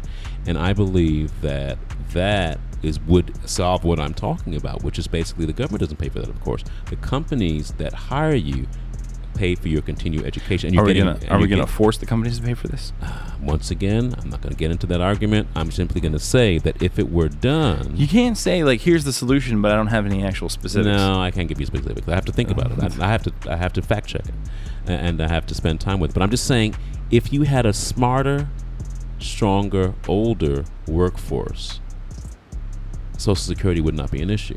Wouldn't be so much of an issue. So we're gonna we're gonna make people work till what age? I mean, are they gonna I, I until their body fails them and their until they can no longer work meaning not their physical body but until they are no longer physically able to maintain their maintain their their mental acuity and their mental prowess so that when, Mm. once they can then we retire them into something else and into the into the golden age of into the golden years of hanging out and Hmm. fishing or whatever you want to do or we retire them into volunteer service so in other words once you retire or we turn them into a Soylent Green.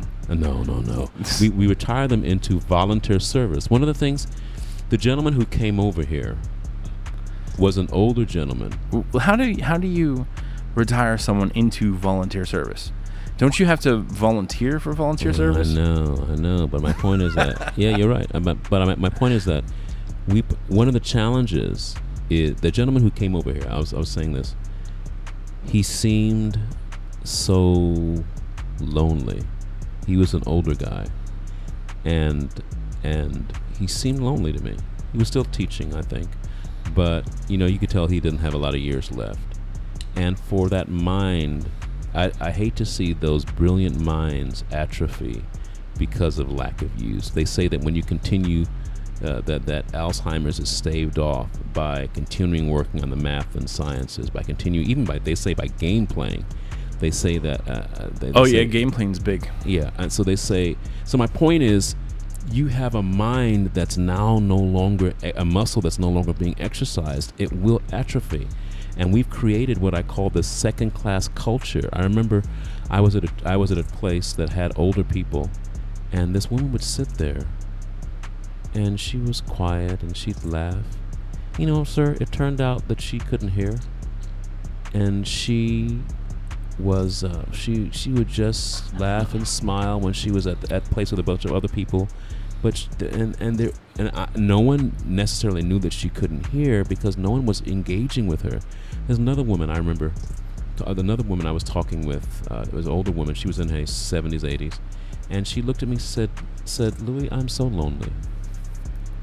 So we have a class of people who often still has their mind and still ha- still can contribute to society that we have totally it's a workforce that we totally ignore and, and I think it's to our detriment. I believe that social security is a symptom of our ignoring the elderly and taking them out to pasture and not continuing to employ them, not training them in robotics, not training them in the things those who can manage it, not training them in technical fields, retraining them to do something maybe at less at less maybe at a, a less hours, but continue training them out so that they so that even in their old age they're productive Am- American citizens, and that's really what I'm talking about. I, I don't know how to solve it. I'm just saying, seems to me So you think that uh, the, the real solution is uh, to keep people as productive members of the economy longer?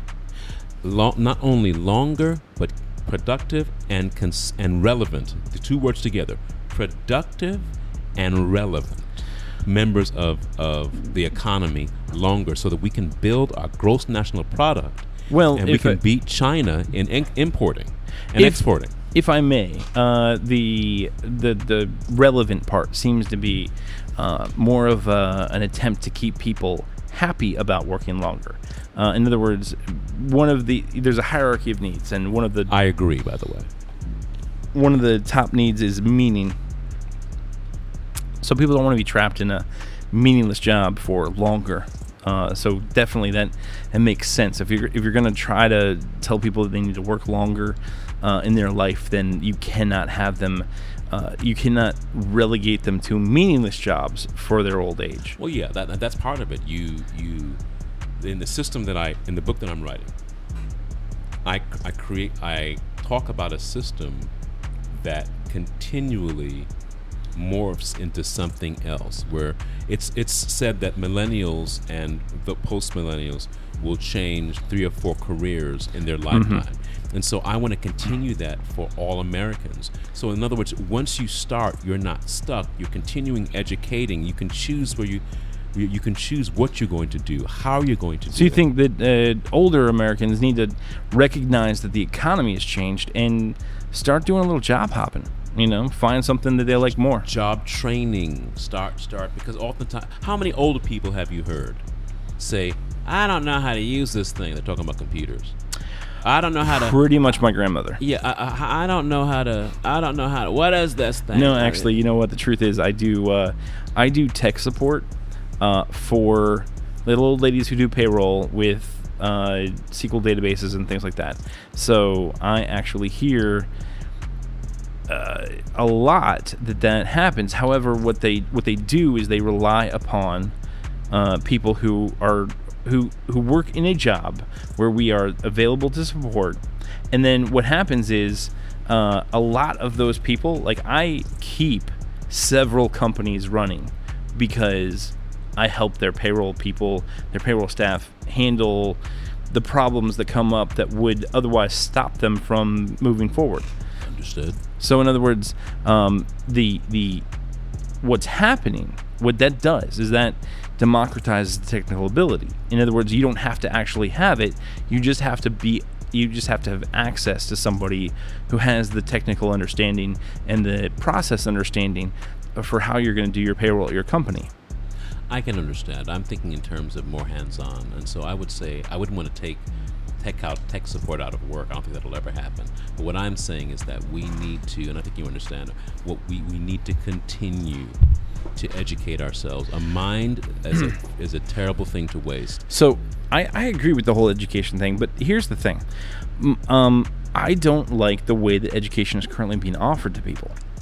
You know what? There uh, there's a system that I heard that's offering free at least some free courses to for for those who are in the first year of school. By the way, Well, there's there's a couple. There's actually a lot of free educational resources out there, and I know this because I've got a friend who's really into this, right? And he's actually trying to help uh, schools put together curriculums that are basically based off of internet resources that are online, that are free, that are available, um, but the most of the schools don't know about, right? So um, I would point out two two resources off the top of my head. You have Khan Academy and Code Academy, and they're they're very similar names, very um, kind of similar resources. The Codecademy will teach you how to code in various languages. It is um, I I have actually gone through a couple of their languages and learned from uh, you know the syntax and everything of the basic uh, languages from that. Um, also, Khan Academy it was invented by a guy who was trying to teach his, uh, I believe, nephew how to do some math, and he decided that what he was doing could easily be put online as a video, right? So he could teach his, his nephew to do it. He could teach anybody to do it. So it's, it, I think both of those resources are really great.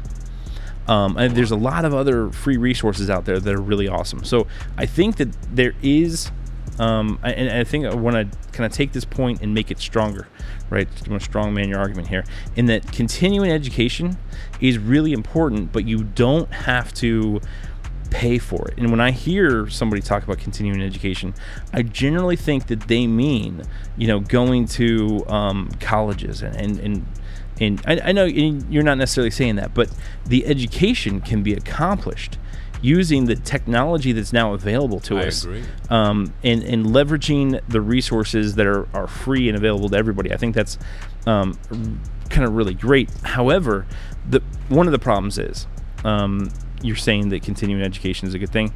You're right. I agree with you. I do it.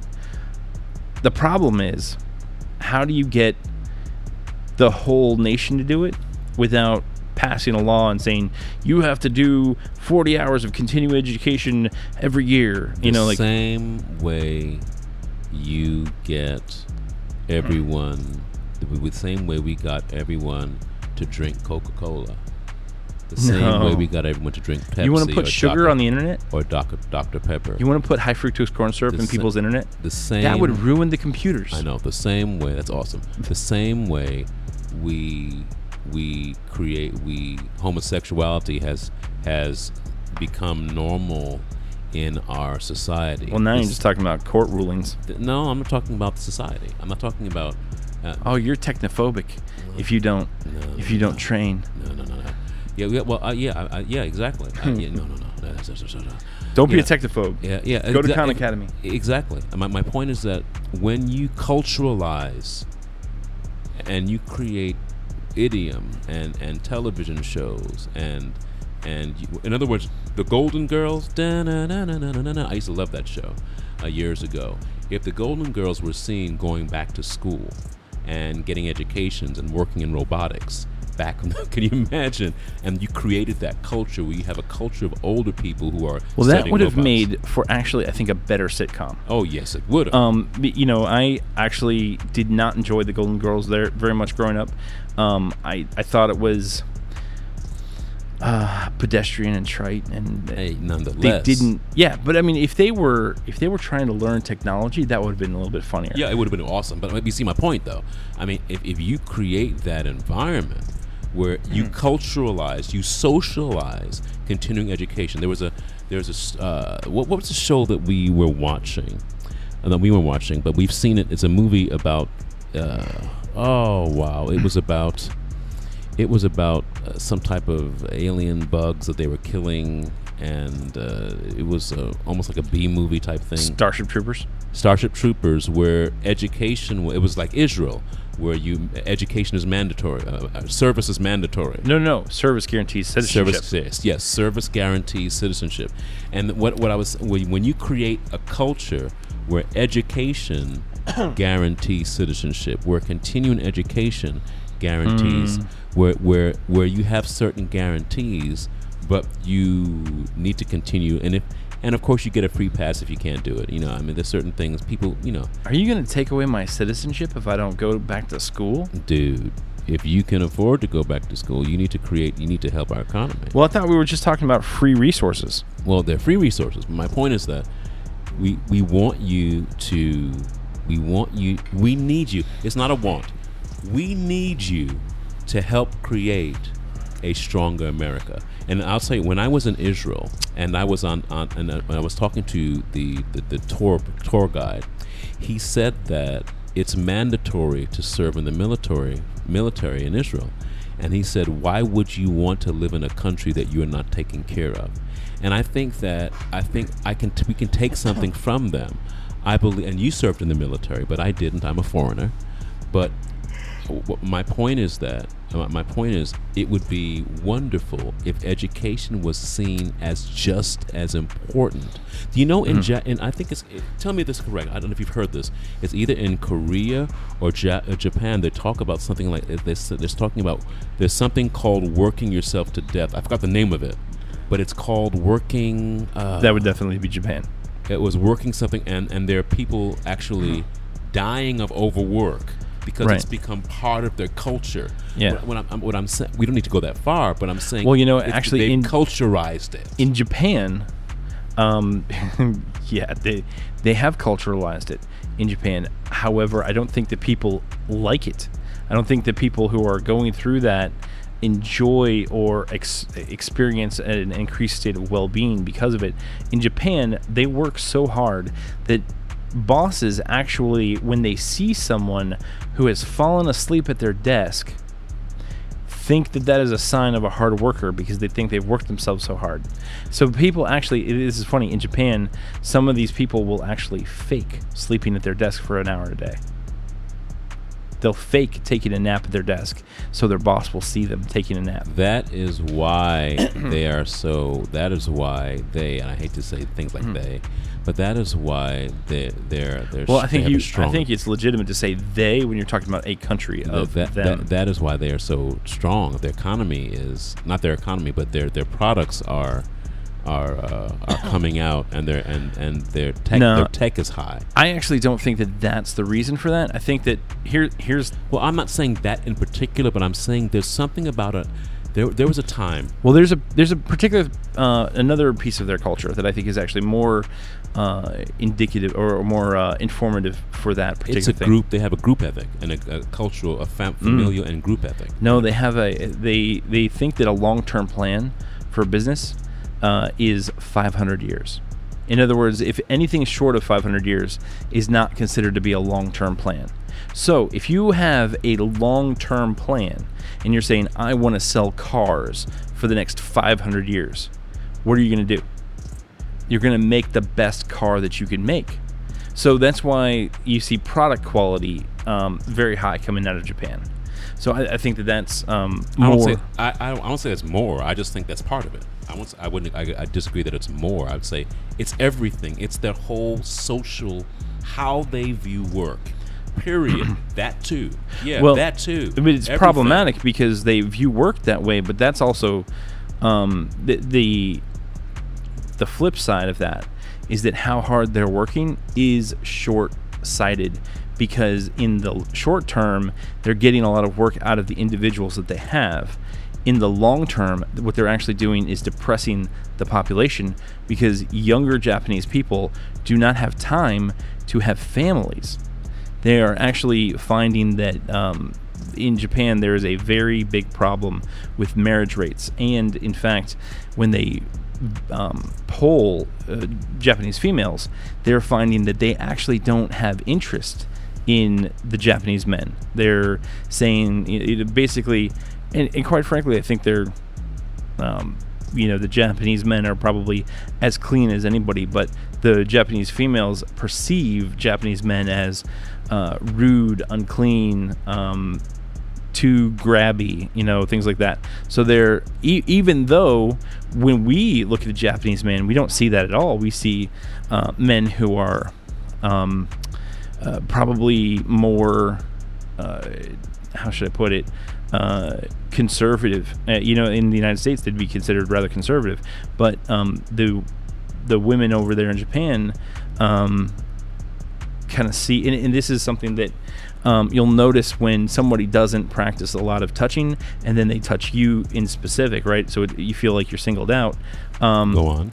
The, the, it's kind of a, a, reverse of the reality. So um, the perception is not necessarily what's actually occurring. But anyway, there's a very big problem with uh, Japanese uh, singles, young singles, getting together at this point.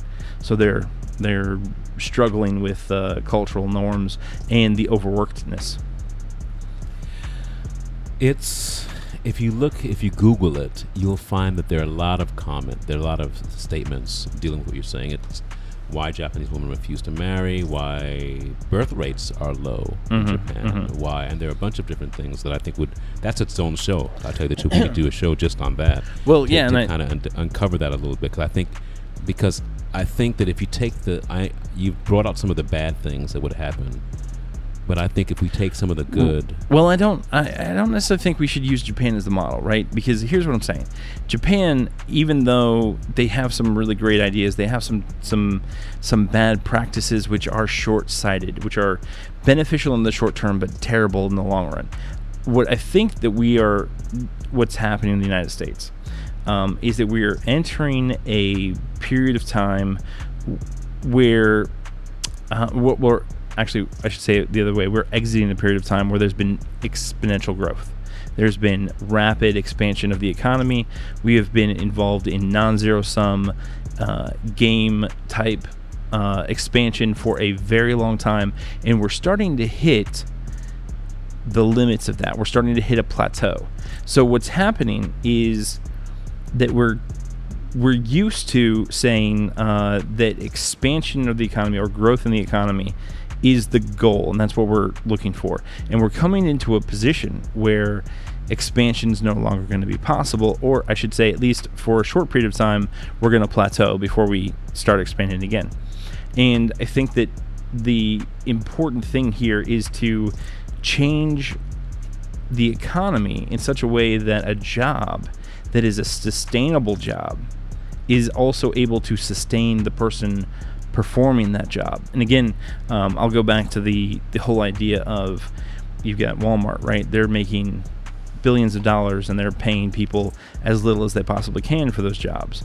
I think that those jobs need to become good jobs.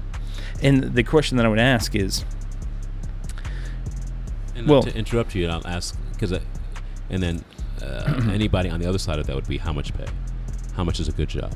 What right. does a good job mean, and how is that relative? Well, let me ask you this, because uh, let's make it relative, right? Because it's it is relative. Um, but what do you think that uh, Walmart makes a lot of money? I haven't looked at the numbers. I'm sure they do. Okay, well, let me ask you this: um, what? Uh, it's billions, right? It's billions of dollars. Um, what is so valuable about what Walmart does that makes them billions of dollars? They sell. Right. So what the you know the basic uh, understanding of the events or the the actions that they partake in, they stock the shelves, they ring customers up, they sell products, they buy products from vendors, they ship them across the country, and then they sell them to people. People go into walk into the store and make purchases um, as they desire. Right. So that activity totals um, a very profitable business, right? So what I'm what I'm saying is that each of the activities, each of those individual activities, are part of the total business. So what I think is that really, in situations like this, like the the employees need to be paid uh, commensurate with the value of their activities, um, and that I think is really the answer to the problems that we're discussing here.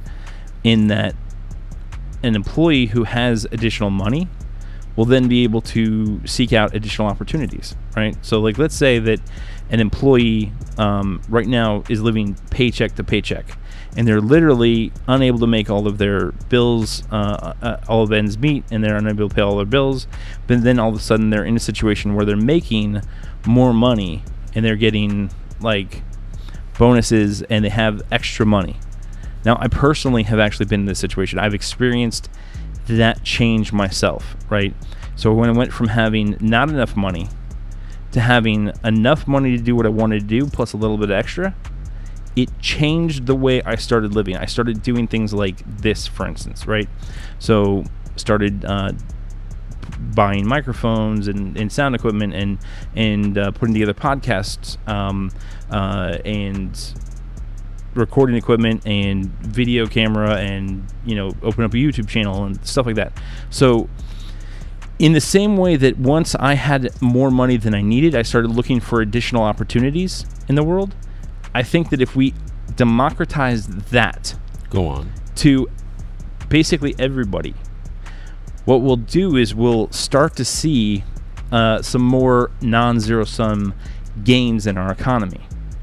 In other words, people will figure out more things to do than they're currently doing. And then it will generate more productivity.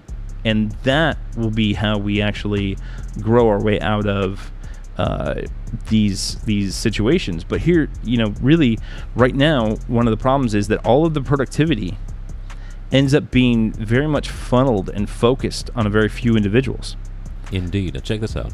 Walmart, to, to your point, according to the Washington Post, on January 11th, January, Walmart said it's giving its employees a raise, then it closed 63 stores. So, so, so very interesting. I, I, very, very, very interesting. This happened in January. So if that, that's very interesting. that that is interesting, and and especially since they got so much positive press out of the races, and they nobody heard about the 63 stores that closed. so I would bet you, I would bet you that their um, wages stayed flat. In other words, the amount of money that Walmart is paying to employees, I'll bet it stayed flat, or maybe because even they closed 63 yeah, because they closed 63 stores. so you know, They're um, not going to ruin their,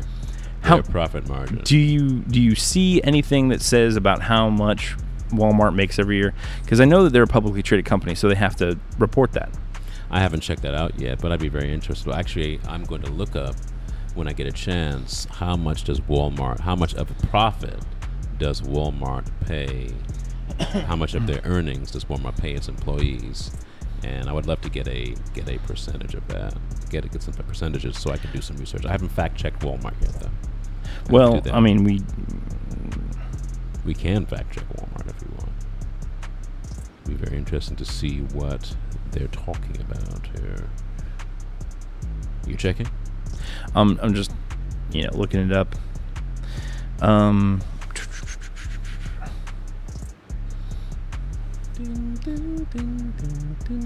two sixty five to two eighty a share was the guidance, but what's the actual?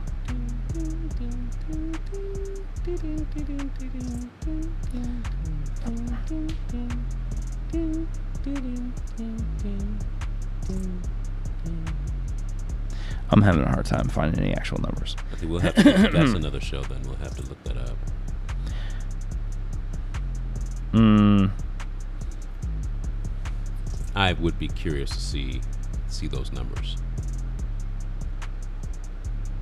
How much of their profit, not their profit, how much of their income is are, is, is come from come, uh, employee wages, and what would it mean for a pay raise? Uh, yeah, global net sales amounted to 481 uh, billion dollars. That's not profit though. So I mean, we're what's our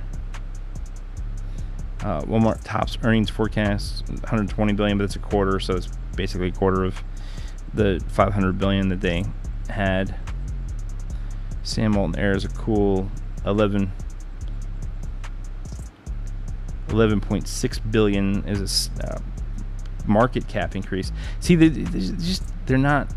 There's the We have money. to do research. That's we have to fact check this. Yeah. It. Well, see, here's the thing. Even if we don't fact check it, it doesn't matter. So what I'm saying is that uh, right now, employee wages are fiat, right? They are whatever the the employer says, "Hey, we're going to pay you this, and that's it, and no more." And employer employees don't really have the ability to pull out of the market, right? I mean, they have you have to have a job, right? If you're going to live in the city, you have to have a job. Um, you really don't have the opportunity to say, "Well, I'm just not going to work."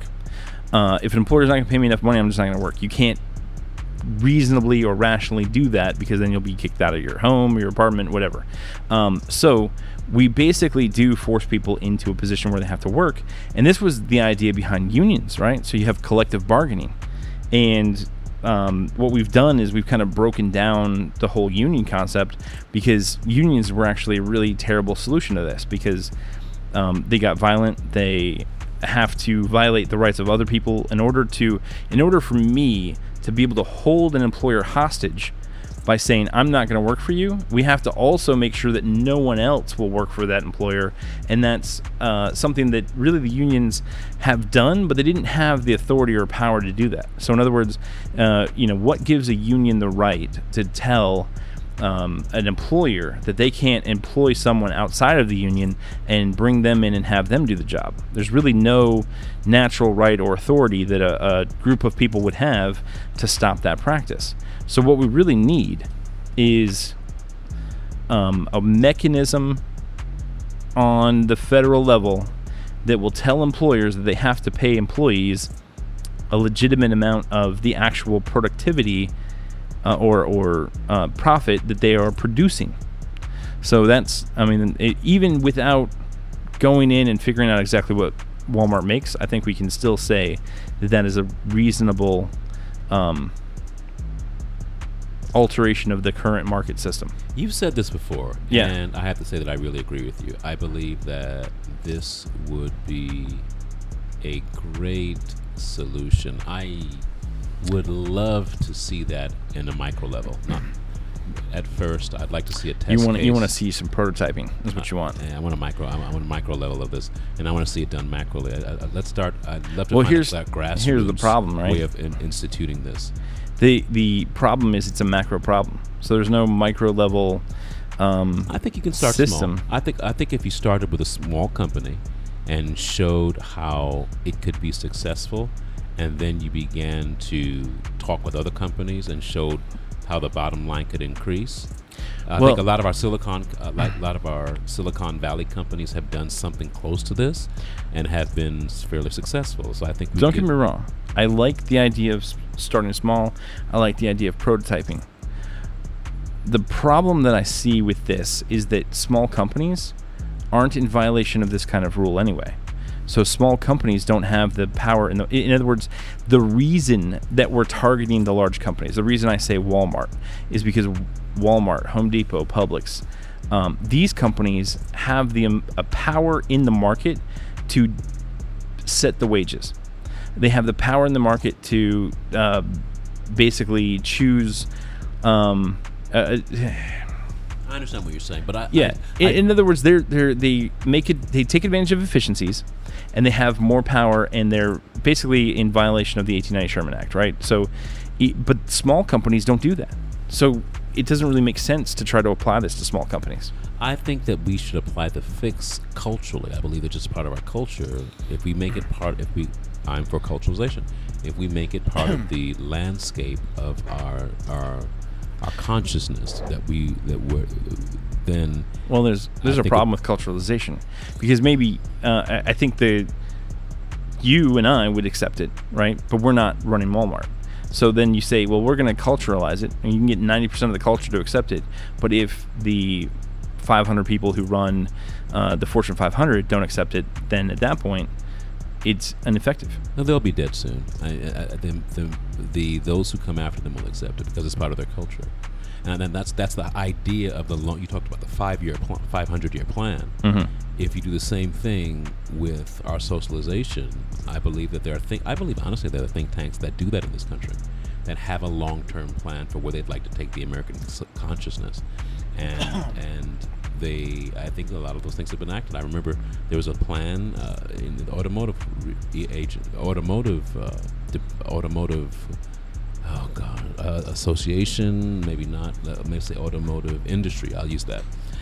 I was reading. I was in an airport. I was in an airplane probably about 20, 30 years ago. And I remember reading an article in a magazine. It said that they were going to begin marketing SUVs to housewives because at that time SUVs weren't the thing for housewives to drive. It was only a utilitarian vehicle. Minivans. Yeah, minivan. Well, it, it was only a utilitarian vehicle and was not considered. It was something that more men did. And lo and behold, 20, 30 years later, women are try, are, are buying and loving SUVs, and they socialized it. And now soccer moms are buying SUVs, and that's my whole mm-hmm. point. If you you can socialize, you don't have to argue them there.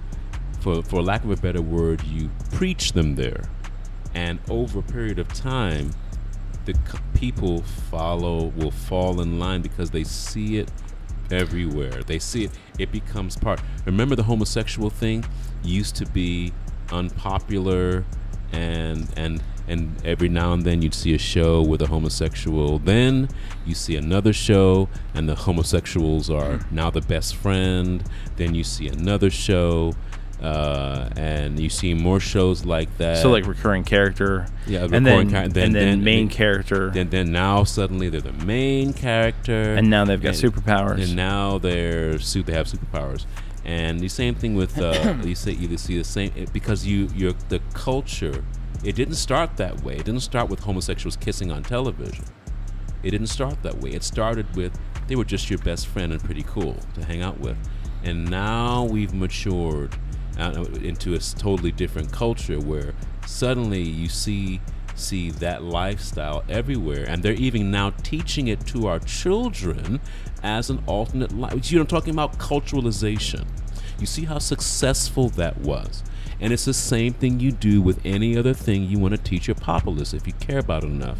You have a long term well, plan. I don't know that I want to take over schools and start teaching things. Um, Well, you kind of have to if you want to get. There was a time when God and country were taught in our schools. Well, and, and and there was a time. Not that I believe in. I believe in separation of church and state, mind you. But nonetheless, I'm, my, my point is, point is that if you look at how these things were taught, they were. I remember reading an old mm-hmm. report card. This report card said from the mm-hmm. 19, I think 50s. It said that Jimmy is having problems.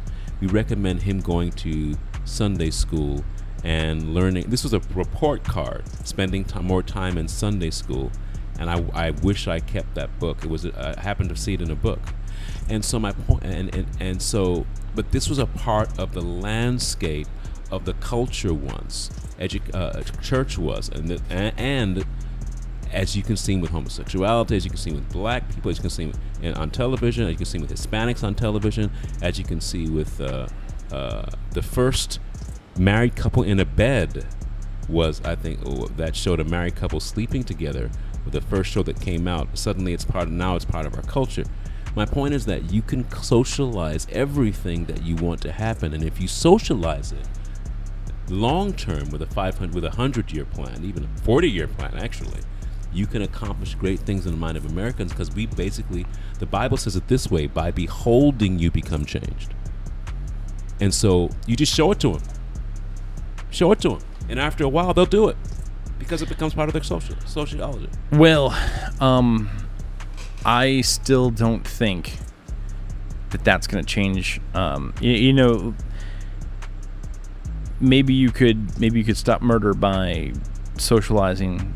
You know, not murdering people, or maybe you could stop rape by socializing that it's it's not right to rape. no those those are inherent Exactly. those those are in, but those are inherent things but we're, we're not talking about things well, greed is inherent, and I think that the greed of the people who decide, uh, who are running these corporations, will ultimately resist any kind of socialization efforts. And I, I would love to socialize this, uh, and and in fact, what I'm trying to do is socialize it to the point where it's at least popular enough to get somebody elected. I believe that you can get the millennials and the post millennials to adopt this. Mm, I believe that we could get the um, we could get new businesses to adopt it. That's what I'm saying. I don't think we could get existing large lumbering businesses that are currently uh, their business model is antithetical to this concept. I understand that, but nonetheless, accept you this. start small, and eventually, those who are successful become the CEOs. Well, but here's the other thing: I don't think the small businesses are even violating this principle. I- It doesn't matter. I'm saying you create this principle where it becomes a part of the scope of how they think, Mm. and when they become in power, when they be you're they're successful, they watch you. You make one company uh, go public. They you watch you get, make, make other companies go public. Suddenly, the big boys, big girls start looking at you, and they say, "Listen, we'd like to become the CEO of our company." What if And I- you What if I could point out that, in fact, what I'm talking about used to be the norm in the past, and that it was left behind because of greed? In other words, uh, corporations have fiduciary responsibilities to five parties, right? They have the bondholders, the stockholders, the uh, uh, officers, the employees, and the client, the customers. go on? Yeah. So, what companies realized at some point was that um, when they don't require a particularly rare set of skills, that they can basically squeeze the employees more than they can. They, you can't squeeze the stockholders because they own the company, and they'll change the the uh, officers if they try to do that. You can't squeeze the bondholders because the bondholders are basically uh, contractually uh, entitled to their money, right? Those are those are debts, and whatever debt or um, percentages that are, are entitled to them are entitled to them via contract. So you can't really squeeze them. There's no opportunity there. The officers run the company, and they generally don't want to squeeze themselves. The customers, if they get squoze, decide to go to another company. But what they found was that basically, if all of the large organizations that employ people decided to squeeze the people they employ at the same time um, and put them under a certain amount of pressure, it works. I understand that. So, in other words, it was the social norm at one point to pay employees a livable wage and, and more money. And then the large organizations decided that they were going to squeeze them and start to uh, shave money from employee salaries. Well, I think that we're talking about exactly what I'm saying. You're talking about it became part of the culture for whatever reason. It became culturally attractive for corporations to do such a thing. It became financially attractive, I think. Yeah, well, culturally, that's part of a culture is how is how much we make. So, so we're talking about shifting. We're talking about a, a an old term, paradigm shift, a, a change in direction, a a momentum shift, where you begin to When go you say now. old, how, what do you mean by that? That's a 1900s term. I know, but know. But, but when you when you we go pro employee and you see it for business. I was attending a Leadercast, Chick fil A Leadercast. And one of the things that they said, well, they talked about playing it forward, where you begin to re- re- you begin to to train your replacement and begin to work yourself out of a job. And it was something that a lot of CEOs and executives were not doing. But they said, if when you do that, you you're better off, and the company's better off, and there's some are intrinsic blessings that happen because you do so. And they went into great depth, and I thought it was brilliant. And I think that when people realize that if you are really greedy and you really want your company to be successful, you adopt what you're saying, and you will have a more successful company.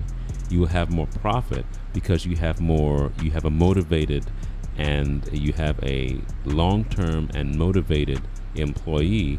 Thus, you'll save money from from having to rehire new staff every couple of every couple six months or so because I've, I've seen articles that Walmart has a high turnaround turn, turn, turnover rate, and they have to spend millions of billions of dollars training new staff every year.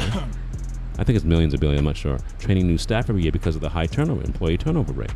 And so, if you could see that that would become that that would that would increase their profits by doing what you're saying. I just think it's a change of culture. But basically, what I'm saying is you're right, but it's a cultural change. You, yeah, and I believe you can start small and start with middle-sized companies, become the scope of our culture, and then I think that everybody's not going to do it, But if one of the big boxes does it, how many people is that going to affect? How many hundreds of thousands of people is that going to affect? If just one of the big boxes, they can't do it. They can't do it without a law. I- In other words, uh, if let's say you're the CEO of Walmart and you decide that you're going to do this, you know what's going to happen the next day? you're going to be ousted. Exactly. So if it's a suicidal event to to make this happen, then you can't accomplish it through socialization. Unless all of the shareholders are truly socialized. But they're not going to be socialized because they're If you can be socialized to greedy. hire the exec to fire the executive uh, executive of a company because he or she said something against the uh, against a homosexual person, you can socialize a company to pay your employees more. um I don't, I don't think so. And, and it, I think so. I don't mean, think it's even desirable to do that. In other my words, my point is that- I, I don't like the way that the homosexual community has taken a very like militant stand uh, against anyone who says anything they don't like. I mean, that's just I, I But when I'm couldn't. talking about, when I'm, I'm using that only as a test case example that it those type of I wouldn't want to follow of- that. uh, that what I'm saying Path. is that those type of things are truly possible. We've seen it. Well, so I mean, we're we're socializing it right now, right? We're talking about it. We're putting we're going to put it on the podcast. But I don't think that this is not the kind of thing that you can just kind of socialize and allow it to happen naturally. I think that at some point you have to socialize it to the point where people agree with it enough, but then you have to say, okay, now this is this is how you got to do it. Socialize it, culturalize it, then make it into a law. yeah. I once again can't disagree with you. The naysayers would say who's going to pay for it, who's going to who's going to oversight. Well, the company's going to pay for it because we're literally saying the company has to pay for it. I'm saying, no, who's the watchdog? I'm talking about? Who's going to pay for the oversight? Who's going to who's going to watch the company, make sure they're doing it? Who's going to do the review? I mean, so my point is Oh, that it's math. I mean, like uh, you know, uh, NASA not too long ago had uh, was putting out numbers that stated that uh, the world was warming more than it really was, and a blogger came along and did you know reverse engineered their math and said, "Hey, you're wrong," and and then um, pointed out that they were the reason it was wrong was because they were collecting data from uh, some um, the thermometer they were using to collect the data was too close to an air conditioning system, and the, you know the part of the air conditioning system that's outside actually heats up, right? So they were actually just reading the the hot air off the air conditioner. So I mean, but there, there are people that'll be out there, that, and, and you know, if you're an employee and at a company like this, and you have a financial interest in verifying that the employer is is doing this right, um, and we're gonna part of this would mean the employer has to release the numbers. And also, I've talked about this a little bit, right? So, like one set of numbers. In other words, you can't say to the government, "Oh, we lost fifty billion dollars," and then go over to the stock market and be like, "Hey, we made three hundred billion dollars," and, and like, there's no, you're lying to somebody. I want one set of books for everybody. One set of books for the stock market, one set of books for the government, one set of books for the employees, and then we'll really know what's going on, and then uh, the employees will be able to do the math and figure out whether or not the uh, the company is following the rule the way that they're supposed to. I think that's a great fix. I would love to see that happen. Uh, that's we're going to talk. We're definitely going to have to talk about this more and more and more. So I just want to point out something, by the way, because this is one of my favorite uh, philosophers. Thomas Samuel uh, Kuhn um, apparently died in 1996. He is the philosopher who coined the phrase paradigm shift.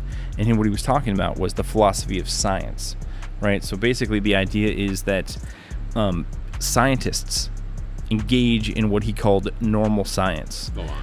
And when you engage in normal science, basically you just take in data, you work with the current theories that exist, and you um, you you advance science within the current theoretical structure. The paradigm shift is when you start to see too many outliers. And basically, what he said that scientists do with outliers is they ignore them, right? So if you have like a, a piece of data that does not fit your scientific theory, chances are you're going to ignore that scientific piece of data and you're going to go, well, it's just one piece of data. It doesn't fit the theory. But you know what? Our model still works pretty well for like the rest of the world, so we're going to keep it. And then when you get enough of these little um, Outliers. Outliers, yeah, these these data points that are outside of your theoretical system, somebody is going to start to think, hmm, maybe our theory isn't hundred percent right. We And they will. not like the outliers. We fear them. Well, we do, we do. We like for instance, outliers. We fear them. do you know? Here's here's one interesting outlier. Do you know that there are trees that grow up through millions of years of uh, geogra- geometric uh, geological strata? If you cut them, you can find that these trees are generally under 30 years old. But they grow up through millions of years of strata and they do not disturb the earth around them. Now, that is something that is hard for scientists to, uh, and they're petrified, right? So they're, they're fossilized trees. So, anyway, that's, um, that's one thing that uh, is very difficult for people to explain. Um, but uh, so the idea about these these outliers, they basically point out that the current theory is either completely false, Once again, or at the very least, we do not support or verify outliers. We hate them. oh no, no, no, I love outliers. Outliers are like my favorite thing in the world, and you know why? I like to learn things, and you know what outliers do?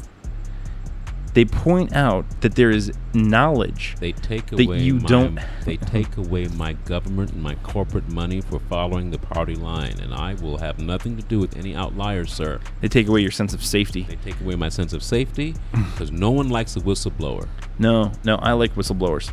Um, The emperor's new suit is beautiful. um, dude, dude, The you were emperor's, you were not going to be one of my advisors. I can tell you that right now. emperor's new suit is beautiful, sir. So listen, listen. Outliers are great because they show us that there's knowledge that we don't have. They they illuminate the path forward. They tell us where to go to find out things that we don't currently Cease know. and desist, sir. You are to tout the party line. No, I, when have I ever done that? So Well, that's that. That's the issue. That's what we're dealing with. We're dealing with that personality. We're dealing with with people who are too scared to to to go against the status quo, and that's what you're getting. We hate change. We we we we sacrifice. This is what you're saying that Congress is doing. We sacrifice, and other polit- uh, parts of our government are doing. We sacrifice long term for short term gains because I want to stay employed. I don't want to be ousted as a CEO. I I don't want to. I'm protecting my own general interests. So even though you're right, I'm not going to fight for what's right because it's against my better self interest. Well, and people are not wise. I mean, in, in general, uh, wisdom is is a rare thing. So, um, in the, you know, I just I guess I just insulted the entire audience. But No, no. Well, what, if you're what- what- listening to the show, you're uh, probably a bit You're very wiser wise. than average. You're wise, buddy. Man, sir, you're wise. We believe you're wise. No, but, but, but what, what, what, to sweeten up what Dave is saying is that life is so difficult and life is so hard that very few of us have time to do proper research. And so, as a default, we trust the talking heads because we believe that they're doing the research for us. And we trust, and they become, eventually become our masters, the masters of our culture, the masters of our thought, and the masters of, and, and the masters of our well being. And, and and also the masters of our economic, uh, social economic. That's actually so interesting. Uh, I want to I want to add something onto that. But actually, what I was trying to say was just trying to explain what a paradigm shift is. And paradigm shift is that that time where you realize that the current set of theories that you're operating under are incorrect, and you find a new explanation for the world that incorporates more knowledge than it did before. Um, and that's that's the paradigm shift. The the shift in the scientific understanding which is resisted at first by the establishment, but eventually enough people come to believe in it that you reach kind of a tipping point, and then it, it falls over and everybody starts to believe in it. An tipping point, another uh, uh, uh, term that's used in science. Yeah. Uh, well, it's it's not so much a scientific term as a, but we're talking about the uh, the politics of science really at this point. So um, it's interesting that you point out that the people who are the masters of our lives, and we we give people the authority to decide what we're going to believe about things. It was actually pointed out recently that um, uh, there are events that occur, and when uh, let, us say let's say like you only look at the New York Times, right? You read the New York Times and uh, you listen to how the New York Times characterizes events around the world. And let's say that the, the uh, what was happening over in in uh, uh, Egypt during the Arab Spring, right? Uh, some people looked at that and they said that's a revolution. Other people, when they read about it in the New York Times, they were told that it was demonstrations and the people who believed it was a revolution versus the people who believed it was a demonstration would, you know, discuss this with the, with each other. And, and the people who had read the New York Times and accepted the New York Times interpretation of this would not go away from this concept of uh, uh, which was a uh, demonstration versus revolution. And then even when the government was toppled by these quote unquote demonstrations, they still wouldn't believe there was a revolution until the New York Times said, oh, okay, now it's a revolution. And then they would believe there was a revolution. So, in other words, people allow um, authorities of some type to characterize the world for us and even ignore our own wi- our own witness and experience in favor of who we believe who we've put in charge of deciding what we think. In other words, the masters are saying, Who are you going to believe? Me or your lion eyes? yes, exactly. Who are you going to believe? And and the well, you know, I've answered that question with um, I I believe that um, my own eyes. I believe that uh, I like to look at the world and not let other people tell me what I'm looking at. I like to figure out what I'm looking at myself. That, my friend, is very, very wise. And that's why we have a wonderful show. And you know what? Sign off and say last thoughts. Go. Um, you know, we gotta we gotta really uh, delve a little bit more into um, postmodernism and uh, the various like the the, uh, the wage gap and things like that in the future. Um, we've got to really I think, identify where some of this uh, oppression economics comes from. And uh, I've got a, I've got a couple things I want to show you here, and uh, hopefully between now and the next time that we come at this, we'll we'll have some better information. Thank you. Signing off. Trending insurrection with Dave and Lou. Be safe. Be kind. Be cool. Chill. Make a friend. Do something good this week. Bye for now. Trending Insurrection.